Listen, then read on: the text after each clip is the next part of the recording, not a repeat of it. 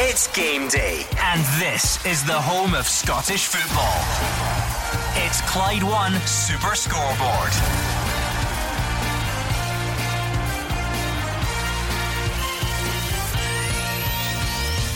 Good morning and welcome to Clyde One Super Scoreboard. Premiership Sundays follow Europa League Thursdays as the top two return to domestic action. Celtic head along the M8.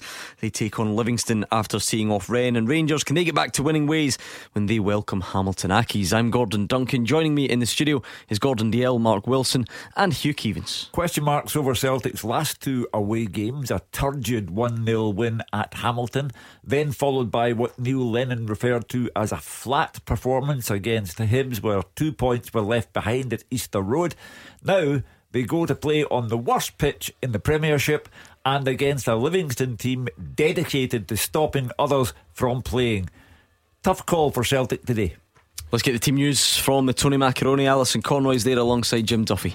Yeah, Neil Lennon makes just one change for this game from that win against Cluj in midweek. Moritz Bauer comes in for El Hamed. So the teams, first of all, for Livingston who make four changes. It's Sarkic in goal, a back four of Devlin, Lamie, Guthrie, and McMillan.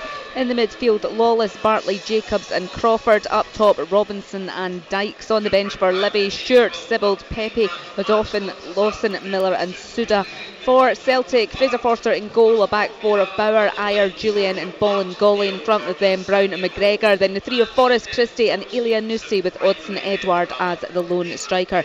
On the bench for Celtic, Gordon, Bitton, Bayo, Sinclair, Hayes, Cham, and El Hamed. Your referee is Willie Collum. Jim Duffy, we'll start with the Celtic team. Really, no surprises that he hasn't changed much. Are you surprised that he's brought Bauer in for El Hamed? Um, not, not really. Uh, I think that uh, you know that uh, Bauer's got long throw. Uh, he is quick and uh, he likes to get forward. So I think maybe El Hamed. I mean, again, the, the, artificial surface can sometimes play a part when you're never sure when managers are making decisions. But I'm a bit surprised he's not made more changes because the last time when they played Kilmarnock after European game, uh, we felt that uh, he wouldn't do it, and he did. And this time, uh, I felt he would make, probably make maybe four or five changes. Only made the one. So I think with the international break coming up. Uh, he's maybe thinking, well, some of these players will get a little bit of a breather anyway, so therefore let's see if we can um, continue the good form. Is this one of the trickiest league grounds for him to come to in the back of a, a, a big night on Thursday? Yeah, I think so. I mean, I think Hughes uh, said it there. You know, not many of the players enjoy the surface. But I, I do think it's better than the, than um, you know maybe sometimes looks on TV and stuff like that. And the rain, I think, has definitely helped it. It's been pouring the rain mm. uh, all last night, all today, so it's not as sticky. So the, you can watch the players moving the ball around about the warm up. And um, honestly, I had a wee bit of a giggle, I have to say. I don't know if the TV cameras picked up, but Willie Collum's warm up was absolutely rigorous, brilliant. Rigorous warm up. Brilliant. It was. Uh, I think he's been at yoga classes. But anyway, uh, you know, the, the players, I think, as will, will definitely be happy with the rain, and there's not a breath of wind, so it's perfect. It's as good as conditions you'll get today. Put that way at Livingston. What do Livingston have to do to try and get a result against Celtic? Well, I mean, uh, without state the obvious is, is defend properly. Of course, um, we know the way Livingston play. They're competitive. They're aggressive. Um, you know, they don't they don't um, respect you. You know, in terms of uh, standing off you and admiring you. And I think that's the way you know Livingston have got to play. Got to play to their strengths. But as I said, um, you know, a couple of weeks ago, they have changed it slightly. Although they've still got Lyndon Dykes up front, who's a physical presence. They do move the ball a little bit uh, more now. They're not quite as as direct as used to be. And saying that, if they get in the final third, you'll still see Alan Lithgow coming up and launching that ball into the box and uh, you know try and pick up second balls.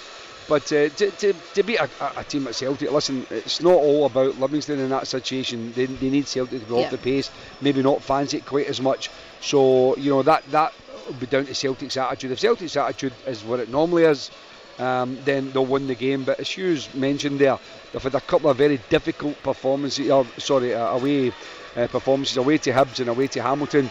And uh, again, as I said today, I think it's going to be a tough test for them. But with the quality they have, and you know, with the form, you know, several of our players are on just now. You would expect them to still win the match. So it's just one change for Celtic. Bauer in for El Hamed as Neil Lennon looks to go into that international break, still top of the Scottish Premiership. Mark Wilson, the dropping of points on the road the last time, perhaps a, a less than ideal performance at Hamilton in the away game previously. Is that reflected in the lack of changes then in I the team? Yeah, I, I, think so. I think Neil understands the importance uh, of today's game and how difficult it's going to be.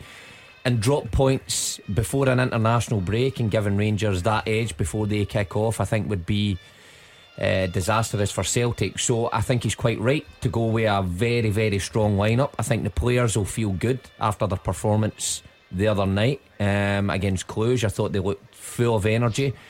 And Jim Duffy's right. The international break's just round the corner, so I think these guys can go out and play another 90 minutes at that tempo and then get a well deserved break after that. Bauer coming in at right back, I don't think it a problem. Jim highlighted it as well. On this tight pitch, his long throw will be a weapon. Livy's used it for many a year on their pitch and it's caused teams problems. Celtic have got that option today. Yeah, I'm not surprised. Um, there's only one change. I understand, obviously, Elhamed, who I'm a big fan of. I think he's had a few niggly problems with the hamstring, maybe, Gordon, so I can understand that one. Um, the guys have touched on it. International break, uh, they'll get all the rest that they need. Um, it's a difficult place to go. I watched Livingston uh, a couple of weeks ago at Ibrox. The one thing I noticed about them, they're a big physical team, but they can also play. And this is a difficult place to go. I think Celtic have got too much in their locker, but it will be a hard game this afternoon. And with Rangers playing Hamilton at three o'clock, no disrespect to Hamilton, you'd expect them to pick up full points. That's why he's went with the best team. One one little stat in isolation, Gordon when you're talking about players and perhaps the need to rest them and so on and so forth. Callum McGregor today, of Celtic's last 89 games, he started 81 of them. You know, so uh, it is possible for the modern day player to withstand uh, a constant succession of games, domestic and European and international. Let's hear from Neil Lennon. The game is dangerous. You know, it's a difficult tie. I think Livingston away. Um, I think we played them once there last year and drew nil nil. So we know that goal scoring opportunities sometimes are the premium. You know, uh, we've played on the plastic at Hamilton, played well, but you know we only got the one goal. So it's a game that's fraught with, you know, enjoying uh, the the basking of last night and then getting back on it again in a short period of time to go and try and win the game. It's important that we do win the game. Jim Duffy, is there a psychological challenge here as well for Celtic and Rangers at other times in the seasons when you come off these big Europa League nights? A full house, Celtic Park, under the lights, the lovely pitch, and it's just a completely different environment. A few days later, of course, Celtic should be favourites to beat Livingston, but just a very different environment, and that in itself must pose a challenge for the players to handle. Yeah, I think so. I think you're a big, you know, these players that want to play in big matches, you know, they, they thrive on big matches, and uh, obviously the European night's a special night. But, uh, you know, to, to earn the right to play in these big matches, they've got to win these type of games uh, to make sure that they get there year in, year out. And the Celtic are, you know, uh, yeah, sometimes the, the, performances after Europe haven't always been blistering, but they've been effective. They've got a very good record after Europe, so I, I don't think um, you know you, you, always have to play your best. But Rangers were here a couple of weeks ago, started very very well, scored very early on, and then you know I mean I think most people think oh if you score against Livingston, oh well that'll be enough, and you know they, it'll take the sting out of them. But they just held on and you know, and that, that's the kind of team they are. They, you know, they're not they're not going to throw in the towel at any time. And Gordon's right. You know, they're a big physical side. So the one thing Celtic don't want to be doing today is giving away cheap free kicks or, you know, as I said, you know, throw-ins around about the box because you know got Bartley, Lamie, Lithgow, Dykes. You know, they've got a lot. I mean, don't get me wrong, Celtic are powerful now at the back with uh, Jullien and Ajer, but you know, they, they do have a lot of presence, um, and obviously that's something they've worked on over the last three or four seasons now. So yeah, it, it'll, it'll definitely be an awkward game. But as I mentioned, I, I think Celtic being in the form, and, and, Neil Lennon said there about you know a short period of time, and it is from Thursday to Sunday, kind of lunchtime. But he obviously has looked at his players.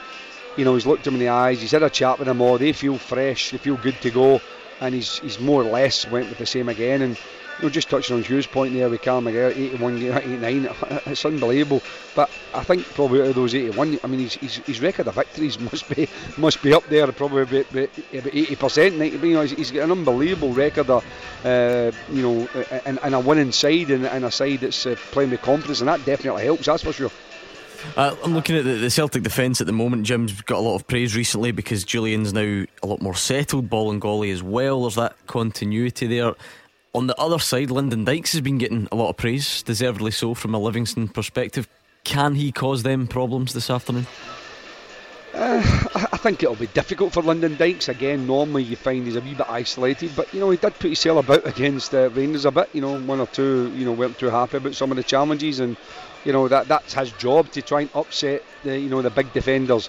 But normally, big defenders like playing against big physical players. It's the smaller, you know, low centre gravity guys that come off and get into the spaces that give them more problems. So somebody up against them, you know, you would th- like to think that would suit Ajer and, and Jullien. But uh, you know, again, listen, it's, it's you know, it's, for me, it's about you know stifling Celtic's midfield. If I think they'll overload in there, I think they'll go four-five-one at times. Scott Robinson will drop in, and they'll they'll try and make it very difficult for Celtic to get their head up. I think when Scott Brown and McGregor drop off, I think you'll see someone right up uh, against them, almost in his shot, to try and try and hustle them and, and, and pretty much uh, look at the two centre backs and see if they say, well, what, what what can you do with the ball? So I, I think that's how they'll play. I think they'll play really tight in the midfield. The, the, the back line won't push up too high. And, and I think, as I said to you, Lyndon Dykes will have a you know a job trying to occupy both centre backs. So I think it will be a thankless task at times. Having said all that, Jim, uh, and having agreed that Livingston are very good at what they do, which is stopping others from playing, in the last three games, they've lost each one. Yeah. Yeah, that's what I'm saying. I mean, they're, they're competitive, but you know, it's hard to get that balance right between, as you said, stopping the opposition, but also being creative. I think Scott Pittman being out is a big miss for him. I think Scott Pittman gives them that little bit extra quality in the final third. I think uh, over the last what four four seasons, he's been a top player for them, but he, he's missing.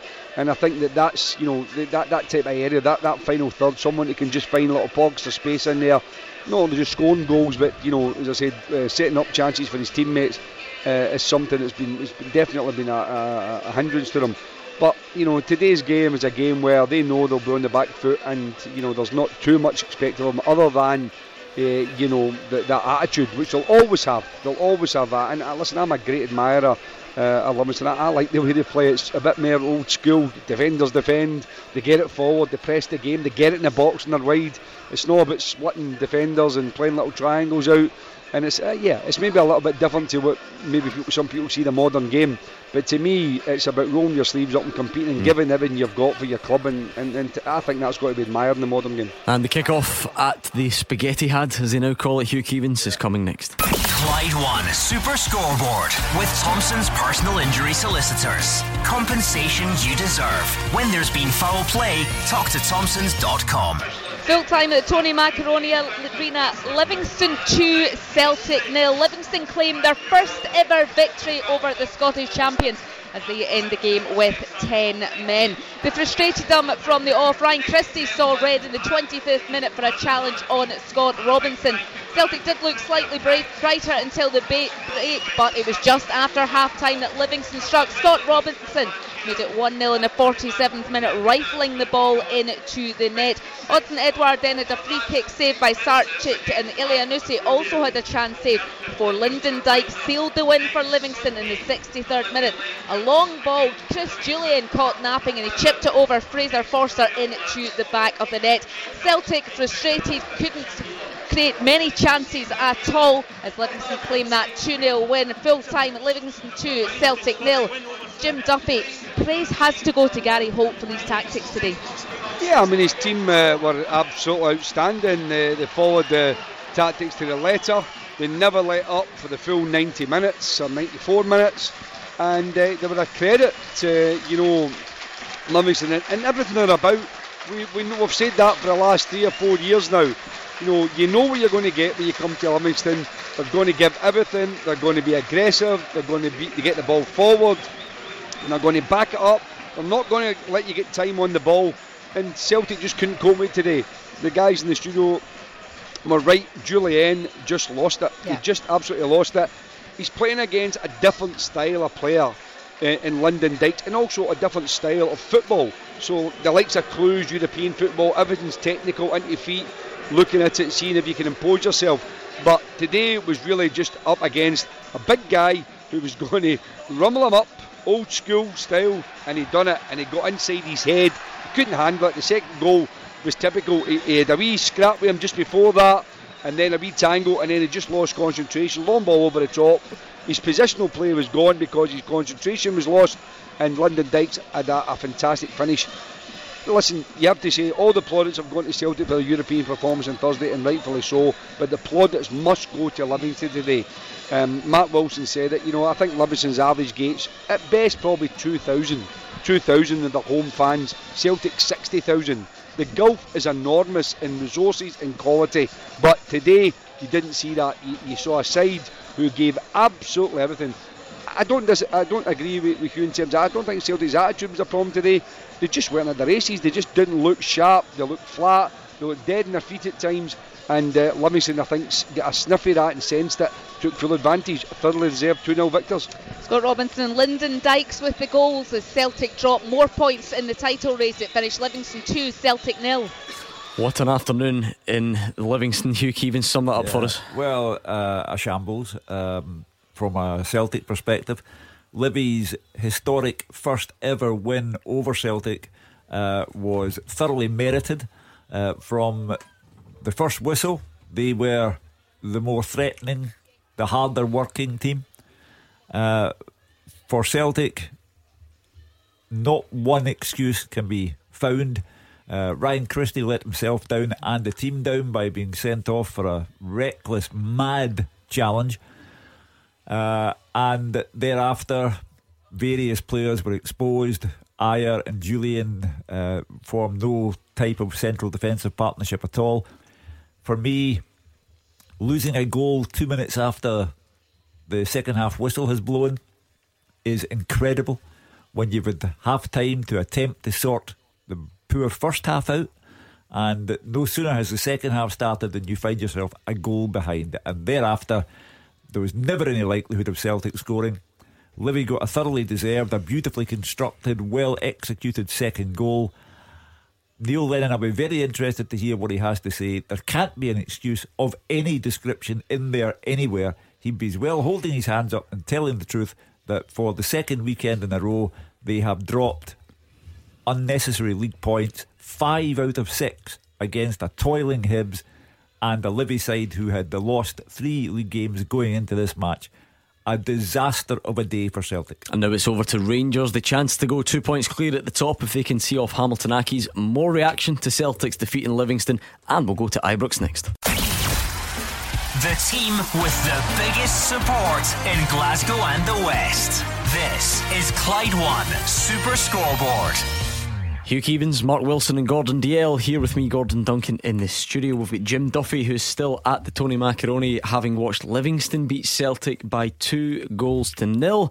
And what that means, of course, is Rangers can go two points clear at the top if they manage to see off Hamilton Accies at Ibrox this afternoon.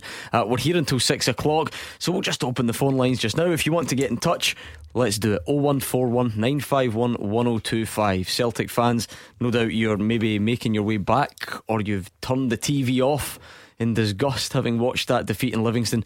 What did you make of it? You can tell us right now. We'll keep it ticking along. 0141 951 1025. Uh, let's get your immediate reaction. Uh, how did Neil Lennon seem throughout that, Jim Duffy? Yeah, I mean, he was a bit animated over on the touchline. You- could actually see him kind of try to calm his players down. You know, the two hands at the side. He was uh, saying, "Say, listen, calm down a little bit." You know, because you could see they were all getting a bit frustrated, and I think that's what happens when you when you know you're not playing well. Uh, you know the opposition's got a grip of the game, and, and everyone's just getting a little bit flustered. And you can see like a Jullien and Ajer, as Mark was saying, they're getting involved in things.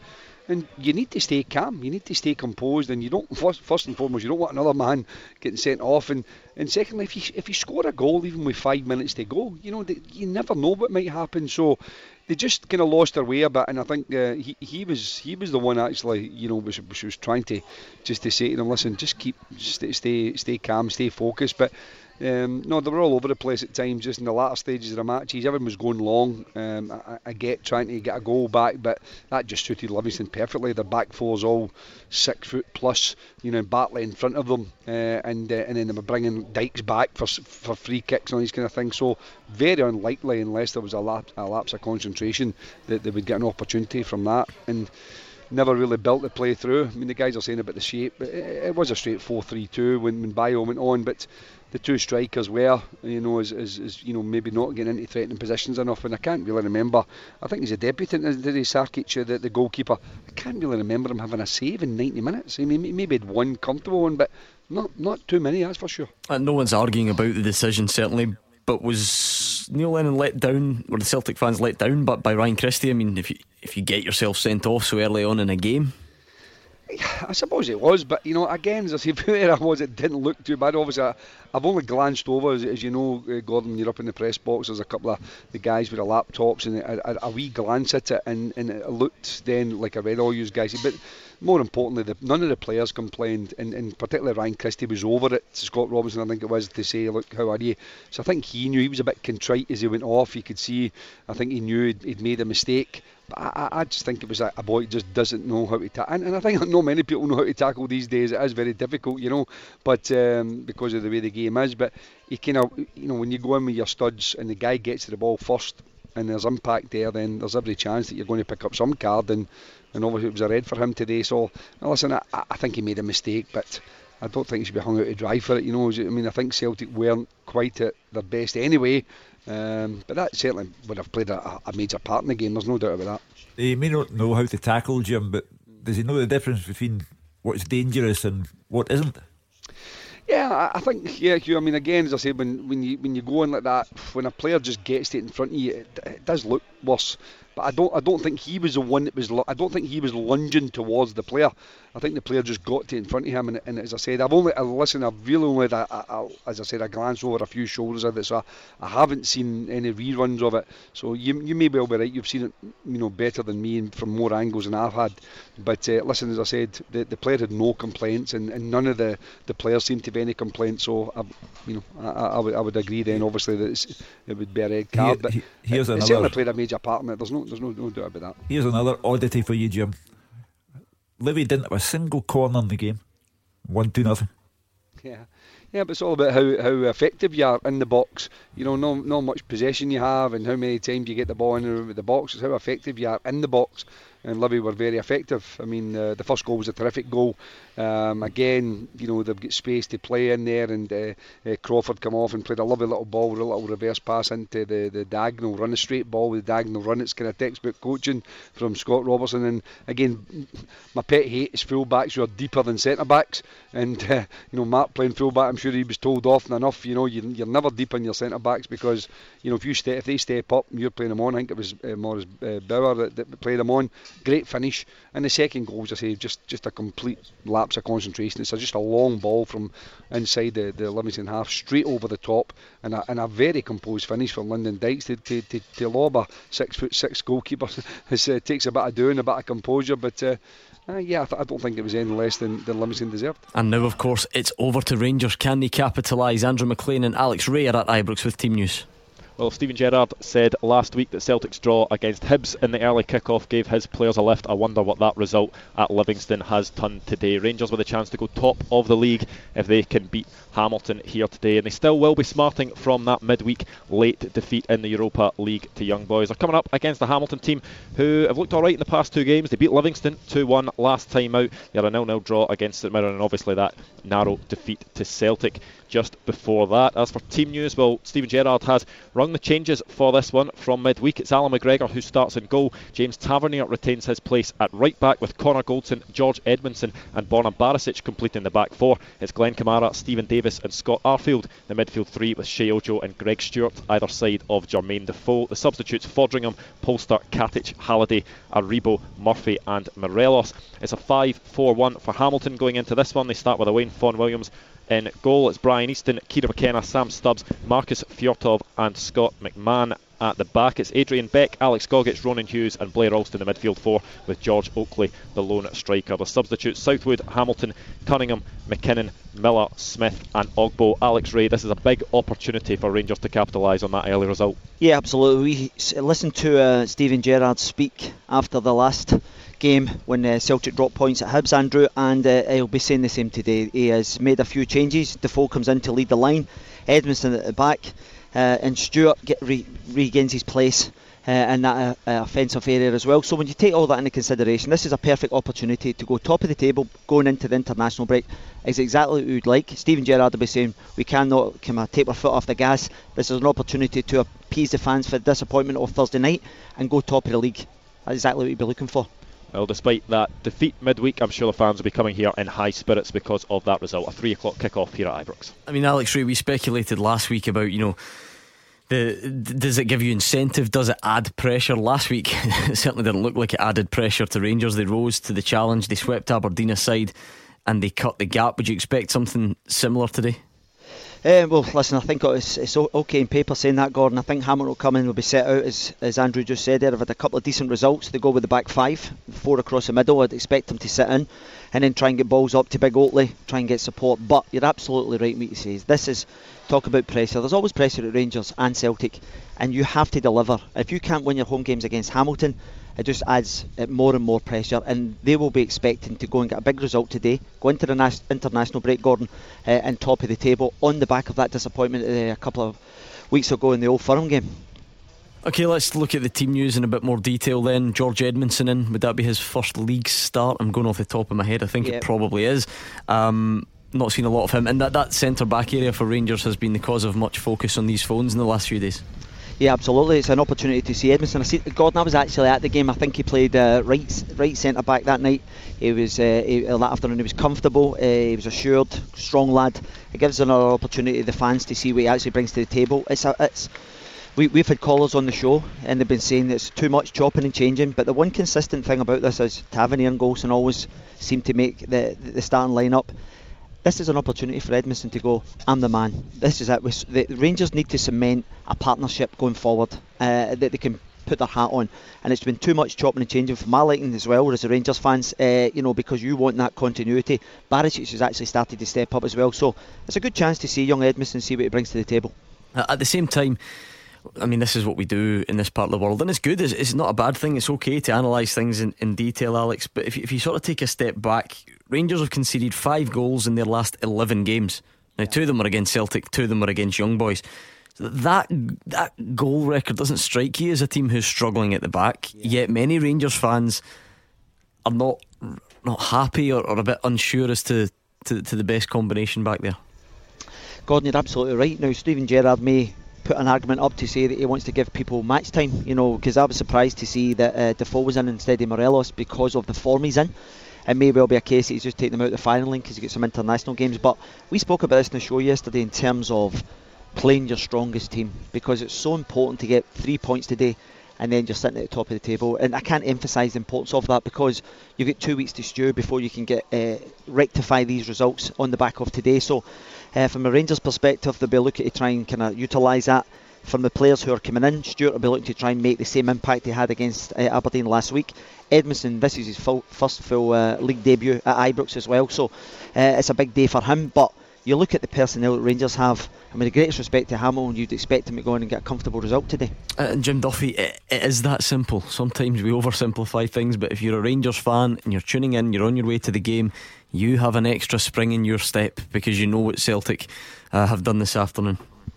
Yeah, I mean, of course. I mean, if eh, if you needed any extra incentive, I mean, Rangers should always have it anyway because they should be challenging for the title, and you know, it doesn't matter really, you know, in, in, in essence of what happens across the road, um, because you've got to do your own job as a Rangers player.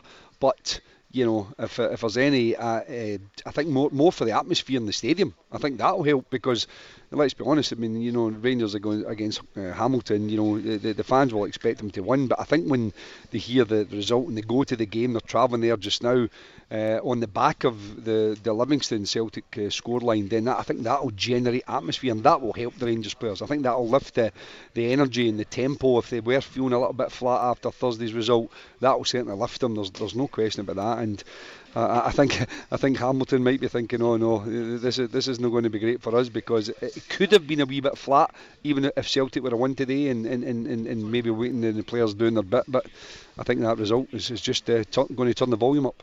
Let's hear from Steven Gerrard as he looks ahead to the visit of Hamilton Accies. I think they'll be organised. Um, Brian's a, a, really good coach, a good manager. Um, he, will make it tough for us. He'll be he'll be organised. They'll be stubborn, um, and they'll come with a threat.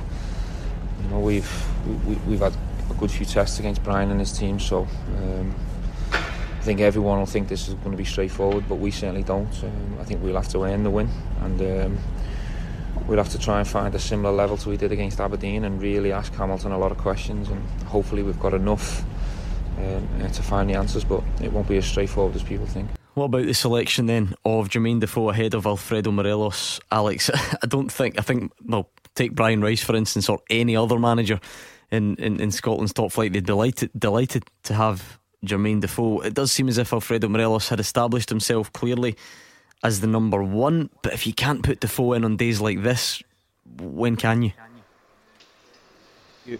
You, look at the legs that he has round about him as well. Uh, I think when you look at James, Jermaine Defoe and, and his um, you know the amount of goals that he's actually contributed with, with the lack of game time.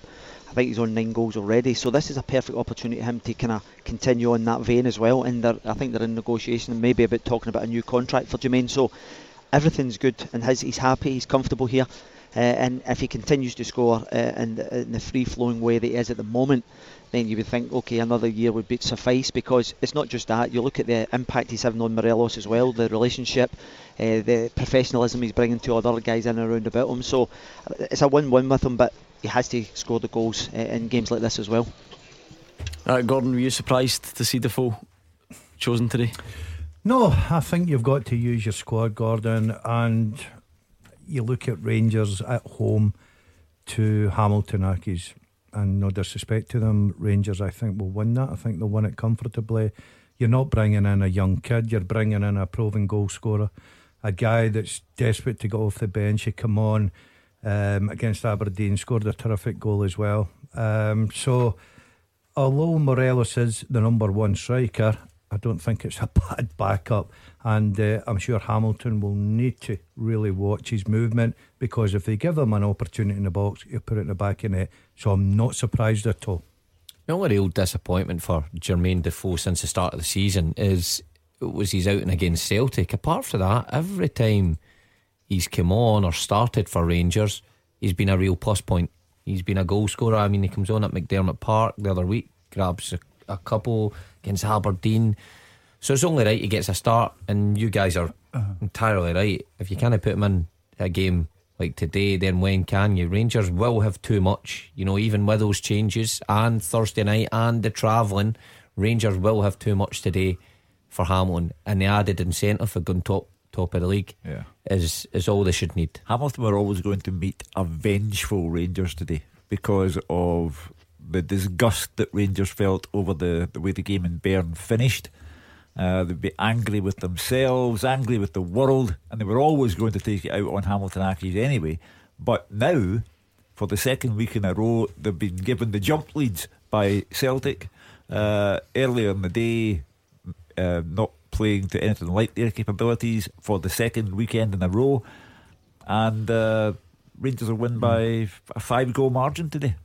Oh, he's, he's gone in early. He's, he's got, fire, he's, he really is. Do you know the big talking relentless. point, Gordon? Just quickly, and, and he was talking about the two centre backs, how the rotation is.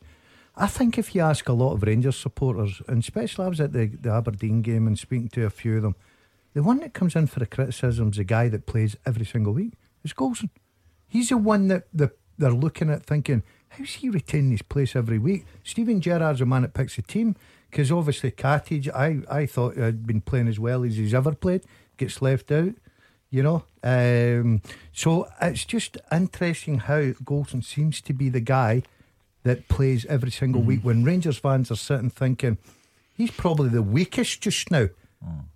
Alex, what about James Tavernier? You guys were all in agreement yesterday. I don't think anyone on the show suggested that he, that he should be dropped, but lots of Rangers fans did. Um, he's in the team today. I don't think too many surprised, yeah. certainly in this building. Not for me either, Gordon. Um, it's not surprising in the slightest. Uh, I think he far outweighs what he brings to the table. Then, uh, the, as you said, uh, Thursday night he was culpable for a couple of goals. So um, I can understand people's frustration, and, and that's what you're actually seeing these days, Gordon. It's that emotional reaction to like, last minute winners and things. Um, I watch Tavernier on a regular basis, uh, and, and at times it is frustrating because he does hit the first man, but the amount of times that he does pick the right one uh, from set plays, corners, um, you know, it's impressive. And uh, you know, he brings an energy to Rangers at times when they've been flat. As an example, you look at the last couple of minutes against Kilmarnock when he drove the team forward, uh, 70 yards to, to result in uh, in the second goal and the winning goal. So you know he, he did that, and then we were windowed down here a couple of weeks ago against Livingston. He gets the in swinging free kick that gets him on the on the, the front foot again. So there, there's plenty of attributes for James uh, Tavernier, and I think what Daz is talking about there in the studio and say, well, why is it going? You know, people speak to Goldson, and there is a rumblings because you see it in social media, you see it people phoning in, same with Tavernier. But the one thing about these two guys is, is when you look at Steven Gerrard, he keeps talking about that there's winners, exactly what we're looking for around about the place, and I think that's why they're, they're constantly in the team now.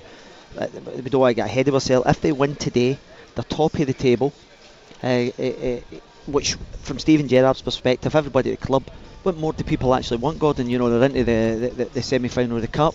They're, you know, three points level in terms of the rest of the teams in the Europa having qualified. So, you know, they're making the right moves in the right direction for me. Uh, yeah, Jim Duffy. I mean, I don't think you'll. You, are usually level-headed when it comes to these things. No surprise on your part, I'm sure that, that James Tavernier keeps his place. It's no surprise, but I don't think it should be a gimme. And I think Steven Gerrard's come out several times and said there's no one guaranteed their place. He seems to be the one it is, but I slightly disagree with Alex. He's obviously Rangers much more than I do, but just about every time I think when Rangers lose a goal, I think it seems to be in that area. Not always down to him, but I think sometimes he's far too high too early. I think he, you know he's, he's still got to remember he's a defender agree his delivery going forward, and, and I think that's been the case ever since he came to Rangers. He's always been good going forward, but uh, and he's scoring goals and, and things like that, which people always say, well, if he scores that many goals, but first and foremost, he's a defender, and I, and I think positionally he gives Goldson a problem as well. If I was Goldson, I'd be saying to him, particularly in the European games there when you're one-one, there's not long to go. Where you, you know, get yourself in next to me. Don't be going forward. Keep a solid back line. Um, whether players do that today or not uh, is, is, is, is unlikely because they don't really kind of demand of each other. But that that for me would be still the question to be asked about um, James Tavernier is, is defensively, and I'm a, a, little bit surprised that now and again he hasn't thrown Flanagan to right back because that's his natural position. Not just not just because it's just to kind of maybe just put a, a, a little bit of, of um, you know doubt in, in James Tavernier's mind that he's, he's putting the jersey on before the team's picked.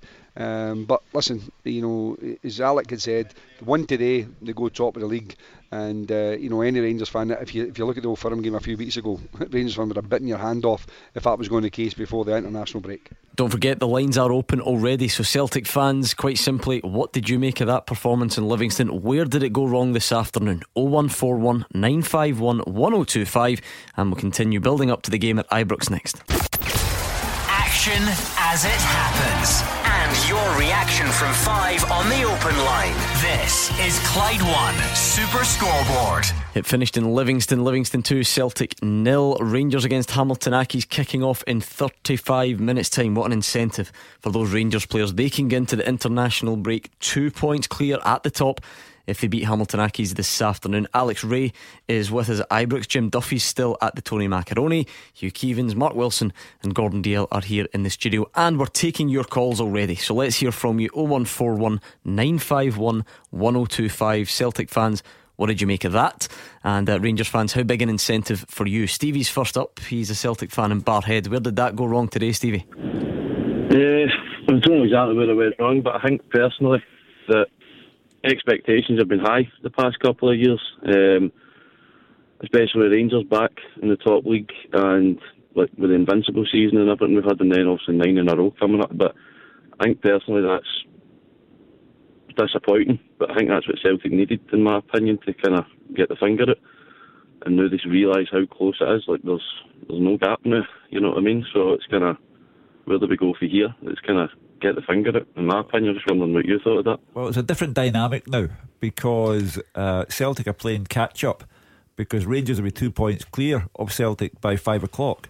Uh, so, how much pressure does that put Neil Lennon's shoulders and the shoulders of the players? Because they've won nine trophies in a row. Nine. A treble, treble. And now they're playing catch up and Rangers are on top. So uh, it's for the Celtic players to respond. I, I, I, just think that to drop five points at Easter Road and at Livingston uh, is calamitous from Celtic, and it's cost them the, the leadership of the, the league table.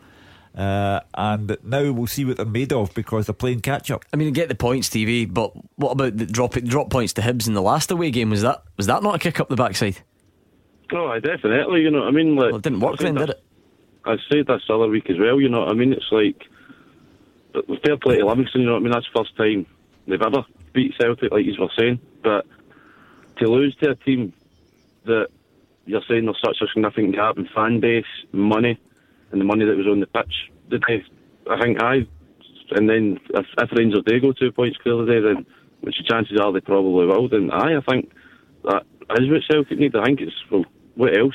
For the first time, in, option, you know what I mean? for the first time in eight years, never mind treble trebles, for the first time in eight years, Rangers have got a team that can challenge for a major trophy.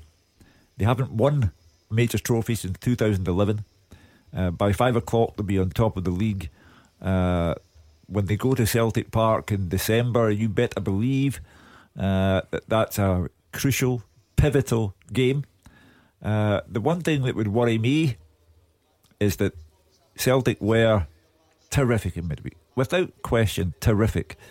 But the one thing that would worry me, if you're capable of losing points at Easter Road to a bad Hibs team and to Livingston, who went into the game on the back of three successive league defeats, uh, where else we drop points? What did you make specifically of the performance today, Stevie? Well, I've seen about the first half hour, 40 minutes or something. I had to go out, so I've been listening to the rest of it in the car. The red card, like, that's, that's a given. You know what I mean? Hmm. Like, there's, there's no way that that's not a red card. But obviously, I don't think that helped. But even before that, they weren't. There was nothing significant happening in my eyes anyway, you know, for Celtic, like you're saying, and the trophies that they've won, you're expecting a lot more. You know what I mean? But nah, personally, I just didn't rate today's performance from what I've seen so far and then what I heard. Personally, I thought Stevie they were they were second best all over the pitch today. Yeah. Second best all over the pitch. You couldn't have picked. i I'm looking. I'm thinking back to the performance of Celtic players and thinking, who do you really give pass marks to? Uh, You know, there was we, we looked after 20, 25 minutes. We were talking about Elyounoussi's not being involved. You know, uh, Edouard started a little flurry at the beginning, fell away. Brown McGregor didn't control the middle part, but the back four looked all over the place. But you've got to give Livingston. they've done a number on hmm. them. Brilliant. Well done. I mean, Stevie, let me take you back to about 11 o'clock this morning when the team was announced, and I'm sure you, either heard it on here or you read it on social media or whatever. The fact that Celtic made pretty much no changes, one change at right back, you know, El Hamed out and, and Bauer in. You must have been full of confidence at that point, thinking, well, it's the same team that played Cluj. Neil Lennon's taking no chances. He's not chopping and changing. You, you must have been full of confidence at that point. No, really. Like that, see, when you hear the team, like, at the end of the day, you're having faith in your manager. Like, well, you should. You know what I mean? If you're a football supporter, whatever team you support, you know what I mean? You have faith in your manager. But if he believes that that was the right team, then that's what he believes. You know what I mean? I clearly wasn't the day.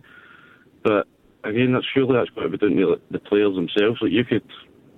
Messi and Ronaldo, they can have bad days, you know what I mean? But you wouldn't expect it when you see them on paper. Well, the, the manager picked know the I mean? manager picked the right team. Uh, There's no question about that. Uh, El Hamed going out and Bauer coming in. Bauer's a multi-million pound player, uh, so there's no problem there. That's, the, that's the right Yeah. team. Surely, after Celtic lose a game to Livingston, it's at least valid to question whether the right team was That- picked. I know that- what you're saying, of course, because they, the- they the- beat Cluj the other night. But The team let themselves down. The okay, team, once they got out there, the team was the right team, but they then let themselves down, as Gordon said, second to everything. Defensively, dear me, you know, the, Ajer and Jullien at both goals uh, are diabolical. Um, so the, you know the players let themselves down. I thought even going forward, Hugh, the players there was a lack of responsibility. Now the Celtic players, Edouard Forrest, Elyounoussi the other night. You know, you could add others to that. Christie when he plays, take real responsibility going forward to get on the ball and create and make goals and make runs off the ball. I think today they done none of that. Any of them done none of that. Ed, Gordon was right. Edouard looked like he started well, but then just fell into the trap of the rest of them, and that'll be the most disappointing thing from Neil when he threw on Bayo as well. Nothing from him as well. You know, no reaction, and that'll be the worrying thing for him. Jim Duffy, everyone looked at the Celtic team prior to kick off and, and you know, sort of praised Neil Lennon, if that's the right phrase, because afterwards it's easy to say, yeah, chopping and changing uh, hurt us maybe if, in, you know, in previous occasions. That that clearly wasn't the reason today then. So did, did individual players have to take more of the criticism? Yeah, I mean, I, I said I was a bit surprised there wasn't more changes, only because he made changes the last time uh, after European game. But as I said, he's he knows his players better than anybody, so he's went with that. And if you only make one change from a, a scintillating per- performance against uh, against Cluj on Thursday, you would expect maybe not exactly the same level because a different type of game and stuff. But you certainly think you'd be more than good enough to come to Livingston and, and, perform better. But they just underperformed today, and I said a lot of the credit has to go to Livingston.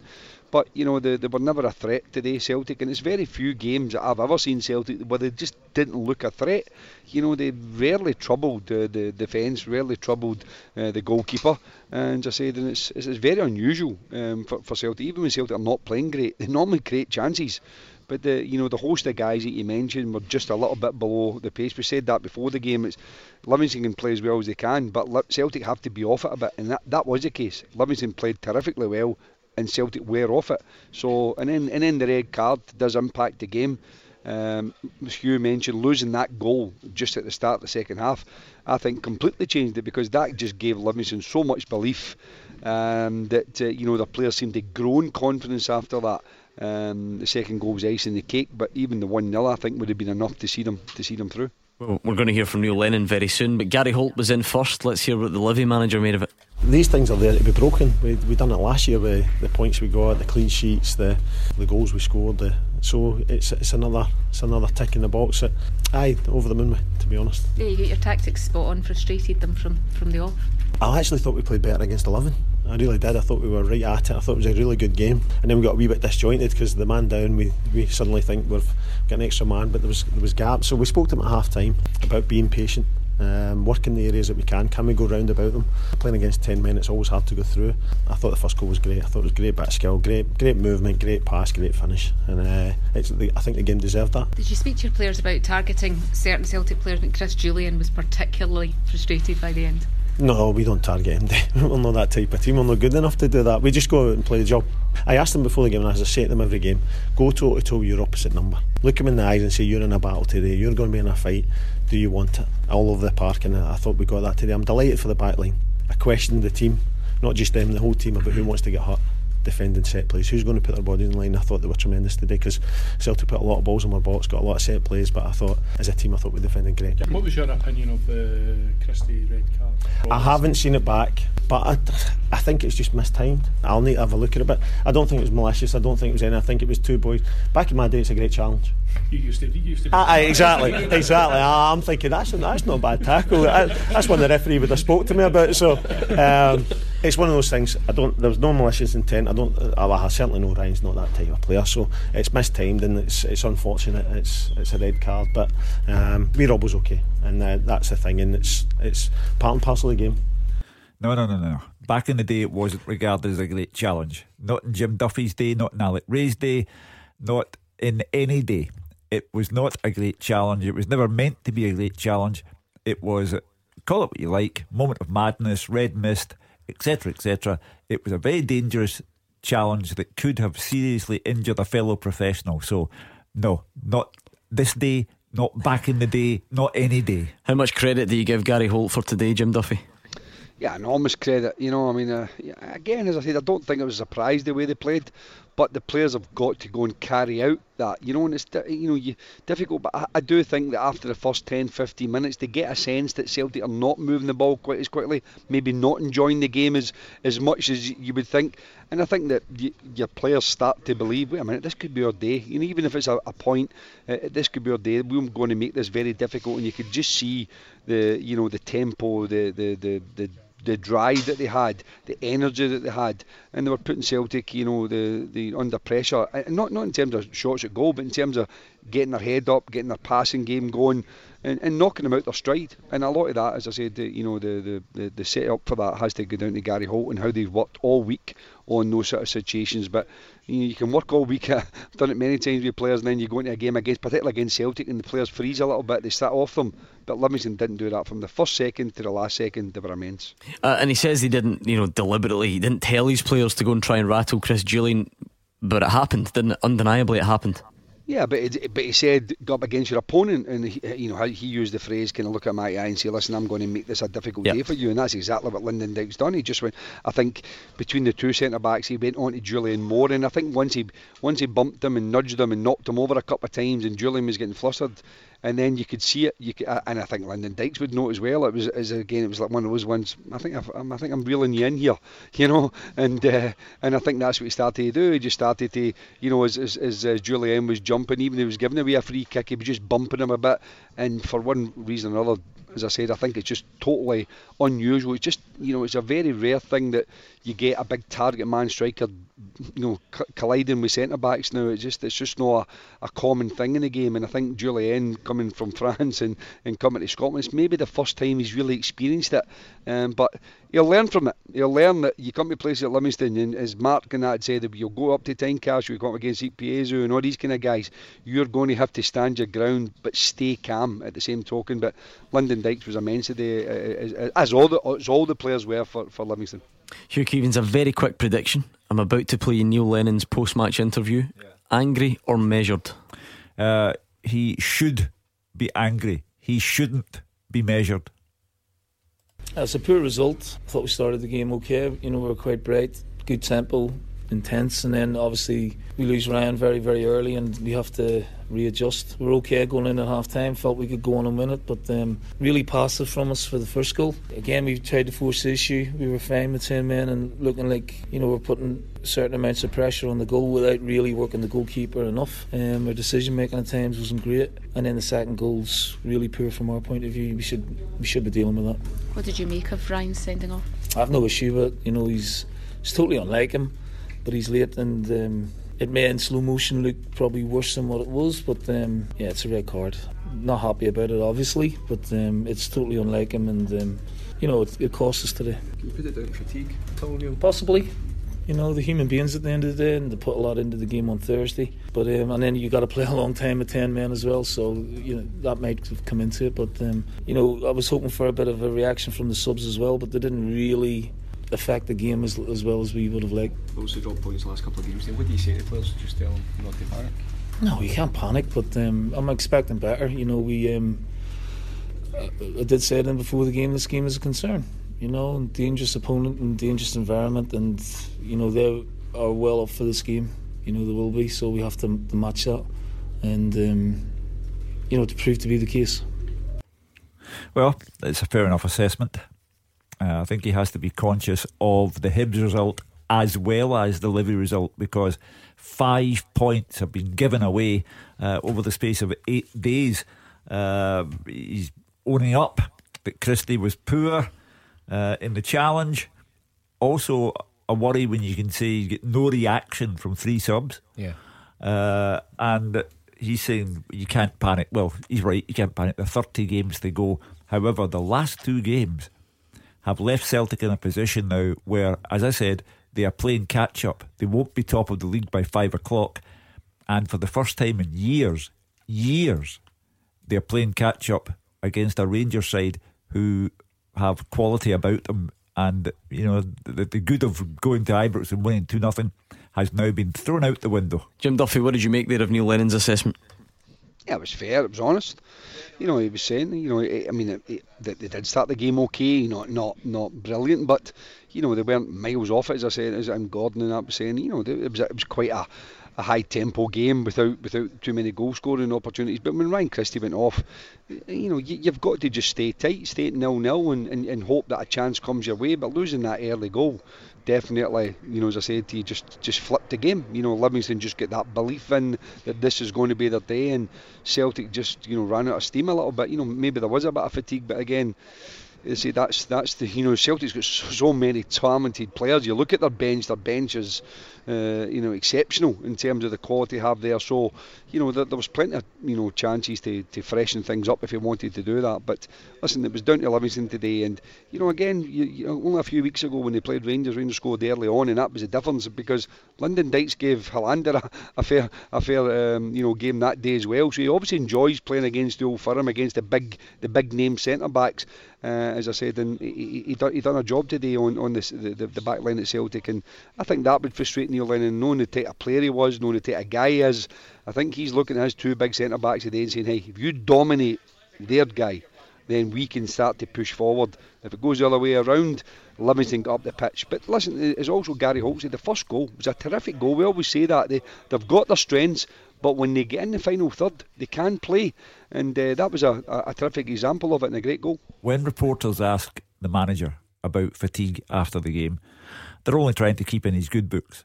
And that they're looking to put in a soft question uh, and give him a chance to give you a soft answer. I said at the start of the programme, the last 89 games that Celtic have played, Callum McGregor started 81 of them. So Brendan Rodgers and Neil Lennon uh, weren't bothered about fatigue when that was happening. So you don't get retrospectively to hide behind fatigue when you lose 2 0 at Livy. Remember, the lines are still open if you want to have your say 0141 951 1025. But we're 20 minutes away from kick-off at Ibrox, and we'll go back there next. Scottish football's league leader. This is Clyde One Super Scoreboard. 15 minutes till kick off between Rangers and Hamilton Accies. Hot on the heels of Celtic losing 2 0 at Livingston. Let's go back and look ahead to that one with Alex Rae. Alex, um, I'm sure it'll be filling up now. Are you sensing uh, an increased buzz about the place, given the chance now for Rangers to go top this afternoon? Yeah, without doubt, you can clearly see that people are uh, buoyant with the Celtic result coming through. Uh, and uh, I was just chatting to someone there in that int- interval there, and they say it's an opportunity all recognise, but they have to do that, Gordon. They have to take the game to Hamilton. They have to put a performance on on the back of that disappointment of uh, Thursday night, and it's a perfect opportunity to keep re-emphasising how important that is to go top of the league um, because it's psychologically it gives you that boost and that confidence to carry on.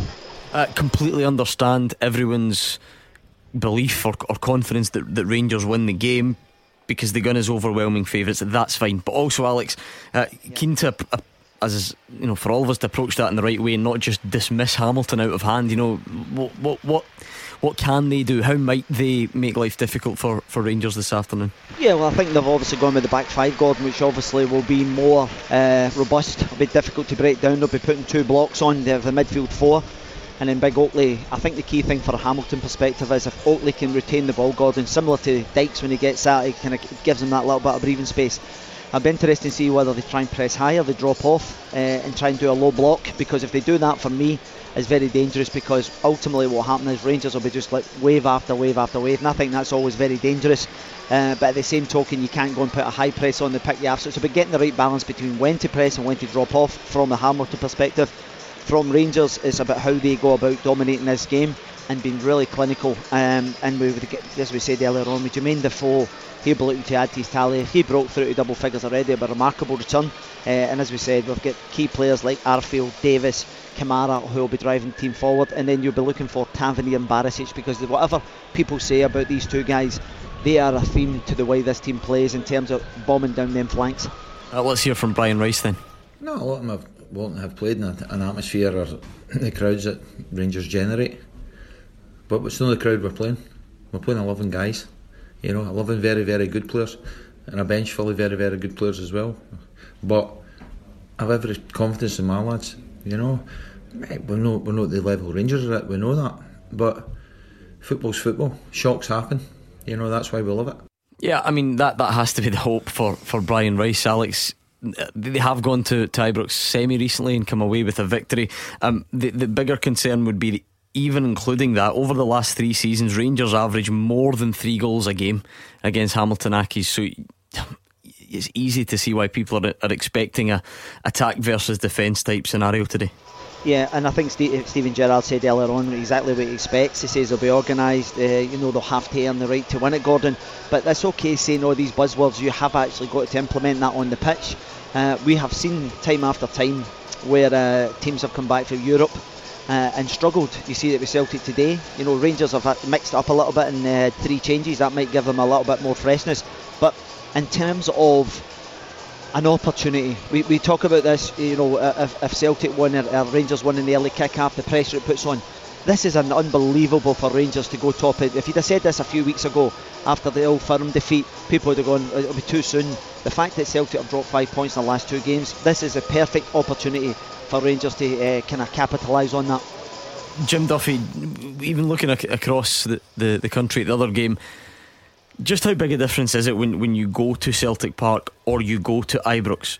Not to take anything away from Livingston at all, but clearly part of, of the challenge today is the fact that it's at Livingston. Rangers don't have that same inconvenience. They're at home against Hamilton. How much harder does that make it for the Accies to, to get something? It's almost night and day. I mean, Hamilton have got that artificial surface, Livingston got that artificial surface. You know, players go into that game just in the back of their mind, they just don't enjoy it. You know, they, they they're thinking we don't really like playing there, so you've got to overcome that to start. Whereas at Ibrox and at Celtic Park, huge stadium, huge pitch, perfect bowling green surface you know, slick surface, you know, the, the, the energy the fans generate, the atmosphere. Is, you know, sometimes the players, as, as, Brian Rice would say, some of them might not even have experienced that before, and they go there and they can get overwhelmed by it. You know, before a ball's kicked, they can, you know, I know he said in, the, in his build up to the game, we're not, we're not there to, to be tourists, you know, and look around. But it's hard not to if you've not been there before and you look around. And if, if Rangers start the game as you would expect them to, and they do start the games at Ibrox very well, then you know you can be, be left breathless. you know if you're if you're an opponent there. So that, that's the case. But Brian Rice has, has changed the style. He, he, wants his team to go and play. He keeps using the word brave and getting on the ball. And it'll be interesting to see because you know you go to Ibrox and you start trying to play and, and, and link up the play, and Rangers really get at you. Uh, it could be it could be a long afternoon, but listen, they've got to do it. I mean, Hugh's saying there that you know the the, the Rangers will be in, in top. Most people do, but you know, it's still a long season, and, and, and Rangers still have to go over that finishing line in any tournament, you know, in any trophy yet. So, um, you know, getting getting a couple of points ahead will, will, will, be a marker, but you know, there's still still a fair way to go. A quick glance at that Accies team, Alex tells you it's, it's probably five or six Hamilton players that, that, that won't have experienced this before. Um, have you seen over over your time watching and playing for Rangers that the players can visibly struggle with that type of occasion? Yeah, the, the, obviously, Gordon. I think one of the, the key thing is is not get overwhelmed by it. I think uh, you know the experience is the, the opposition is going to have a, a, lot of the ball. Rangers are going to have that, and um, you know you just have to fit in holes. You have to be organised. You have to be disciplined, um, and it's about trying to kind of deal with that occasion. He's absolutely right because you don't have to deal with the supporters. It's about, about trying to deal with the opposition. Go about your business uh, efficiently. Um, but it is difficult, Gordon, because I remember as a young boy playing against Rangers and Celtic when you're, a, you know, at Falkirk as a kid. It's extremely difficult because they have so much of the ball. They've got technically better players, and it becomes really difficult. And, and I agree with Jim because when you can go, then go the other side of the coin, when you go to uh, the AstroTurf, the venue and things, you know, it's a totally different ball game. So I would expect Rangers to, to run out comfortable today, but we can never say never in football. Uh, Jim Duffy says it's night and day, Mark Wilson, and you've experienced it from a couple of different sides because at Dundee United you used to have to go to, to Celtic Park and Ibrox. You then became a Celtic player and, and, and saw it from the other side. Does the Ibrox factor take any potential shock out of the equation today as far as your prediction would go? Yeah, um, I think it is. The guys are spot on there. Incredible difficult to go. Uh, you do get caught up in that a wee bit. You know, I, I, went there many times with Dundee United, but every time was the same. When I arrived and you go in the dressing room, you go out and have a look at the pitch, you still look up at and oh, and I'd played there probably five or six times with United at this point. So for guys who haven't played there, it is a big factor. Alex is totally right. As soon as you, the whistle goes and the game starts, and you, you see you're up against a team who are very comfortable in the ball and better players than you it can become a long old afternoon. If Rangers start with the the best thing to counteract that is to try and frustrate them. And if you keep a clean sheet for the first 15 minutes, you do get a wee lift off that. But if you concede a goal, it then becomes a long old day. Well, you know, I appreciate what Jim Duffy's been saying, but for the second weekend in a row, Celtic have given Rangers the jump lead. Mm. Uh, they, they start impressively all the time at Ibrox. We know that. But Steven Gerrard admitted last week that they started even brighter because of the Celtic result at Easter Road. And now today it'll be even better because Celtic didn't draw, Celtic lost. And they've dropped five points and they're handing an advantage to Rangers and they're now having to play catch up in the league. So uh, it was always going to be tough for Hamilton Accies, but George Oakley will be standing like a man in the middle of the Sahara Desert, wondering where everyone went, and Rangers will win by five goals. Well, kick off at Ibrox is coming next. The fastest goals, the expert opinions. This is Clyde One Super Scoreboard. Alex Rae here with me, Andrew McLean at Ibrox as we build up to kick off for Rangers against Hamilton. The team's just making their way out the tunnel, and I'll give you a recap of the team news. Three changes for Rangers from that defeat. Two young boys out go Helander, Jack, and Morelos. In come Edmundson, Stewart, and Defoe. So it's a 4 3 3 for them. Alan McGregor starts in goal. The back four James Tavernier, Connor Goldson, George Edmundson, and Borna Barisic. The midfield three Glenn Kamara, Stephen Davis, and Scott Arfield with Sheyi Ojo and Greg Stewart either side of Jermaine Defoe. The substitutes Foderingham, Polster, Katic, Halliday, Aribo, Murphy, and Morelos. Three changes as well for Hamilton, McGowan, Smith, and Davis drop out. McKenna, Fjørtoft, and Beck come in. A 5 4 1 for them. Owain Fon Williams in goal a back five of Brian Easton, Kieran McKenna, Sam Stubbs, Markus Fjørtoft, and Scott McMann. The midfield four Adrian Beck, Alex Gogic, Ronan Hughes, and Blair Alston with George Oakley, the lone striker. The substitutes Southwood, Hamilton, Cunningham, McKinnon, Miller, Smith, and Ogbo. The referee for this one is Nick Walsh. Alex Rae, looking at that team news, the one that jumps out the page for me is George Edmundson. He's a guy that's not had a lot of game time for Rangers so far, but there's, there's certainly been positive signs coming out of the club. He seems to be a player that they're very excited about. Just 22 years old and a very good opportunity for him here today in his first league start. Yeah, absolutely. I, I listened to uh, Gary McAllister speak about a few weeks ago. So He's got a really bright future. He's been in encouraged by what he's seen in training. This is a perfect opportunity to throw him in. You know, they'll have a lot of the ball.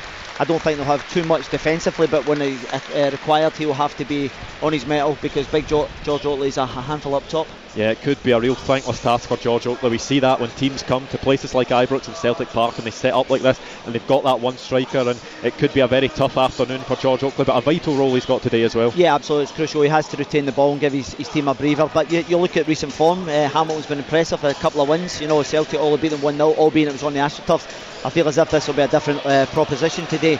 This is all about Rangers, and if they can take this opportunity to go to the top of the table, the place will be rocking, and Thursday night will be forgotten. Good to see Jamie Murphy on the bench as well. The 19th of August Yeah. 2018 was the last competitive game he played on the bench. Could be a good opportunity if Rangers, if it goes to plan for them today and they get a couple of goals and are looking comfortable for him to come on and, and get back into the action. Yeah, yeah, that was one of the things that stood out. Andrew, I'm really pleased he's back into playing football. It's been a long haul for the boy. At one point, he thought he was going to go on loan. May well be an opportunity later on, but first and foremost, Rangers have to go about their business today, and they have to get about a Hamilton and set the tone early doors. And Greg Stewart as well, obviously looking to, to build on that impressive performance last week against Aberdeen.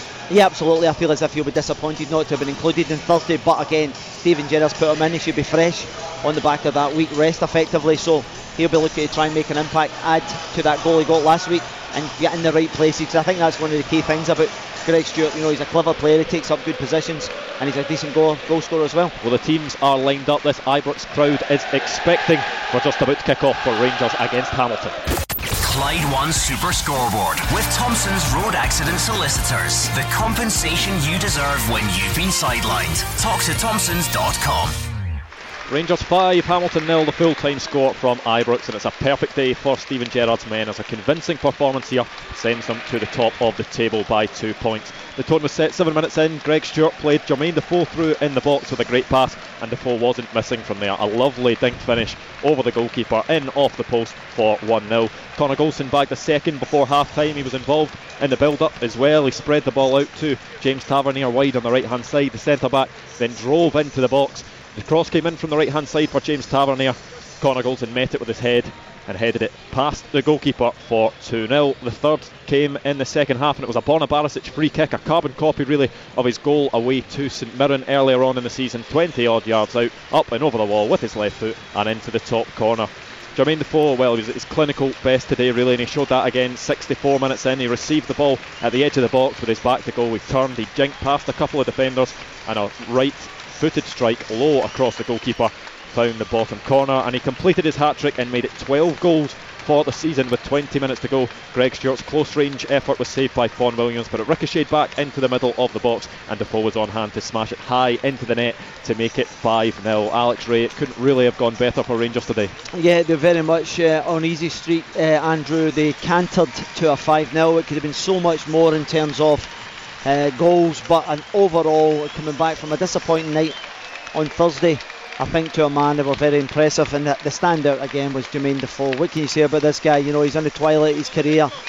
The way he went about his business, his appetite to get goals, and his second goal was absolutely top draw. The way he turned the player and drove into the box, rifled down the far corner. Really, really impressive stuff from Rangers, and now sit top of the table. Five goals, a Jermaine Defoe hat trick, and Rangers top of the table. The full time score here at Hamilton is Rangers 5, Hamilton nil. Uh, there we go, convincing win for Rangers at Ibrox against Hamilton Accies, as many people predicted. Um, well, some people better than others. One did. must be said. Well done, you. Uh, 5 0. Hugh Keevins got a prediction right. I'm, I'm, not the best, but I'm in the top one. uh, Alex Rae, for, forgive me if I missed it. Did you pick a, a, Clyde One super scoreboard man of the match of all of those? Yeah. Is, it, is no, it an obvious one today? Yeah, absolutely, Gordon. Jermaine Defoe, as I said, his appetite. He's just come over there and had a little picture with a girl at the side, gave her a top nod. This guy's a class act, Gordon. The, the way his appetite uh, at his age is remarkable and. You know, he's just made a young fan down in front of us here. He, you know, the press guys are taking a picture of it, but um, he was a standout, Gordon. And I said to Andrew during the second half there, you can imagine this guy, he's pumped 10 years ago. He's, he's terrorising people up, but his movement's phenomenal. Uh, and, and he plays with a smile on his face, and, and you can clearly see that. I mean, look at that return, Alex, from, from the two of them. That's that's Defoe up to 12 for the season. Uh, today, Alfredo Morelos comes on, doesn't get a goal, but that's okay because he's already got 14, 26 goals between your two strikers, 6th of, uh, 6th of October. Yeah, it's a remarkable return when you consider, and when you say there, Gordon, you goals to minutes, I tend to look towards the, the, goals to game ratio, but he hasn't played. He's just been a bit part this season. You know, he said a wee bit of rotation in the earlier part. Uh, Morelos for me is still the number one, but when you see him on this kind of scintillating form, um, and mean, you see his first goal when he chips the goalkeeper for an acute angle, it's just it's almost it's so natural.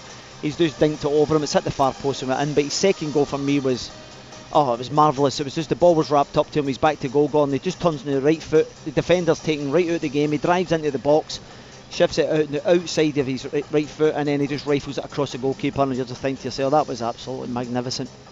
Any downsides whatsoever? I don't think there, there can be many or any in a 5 0 win.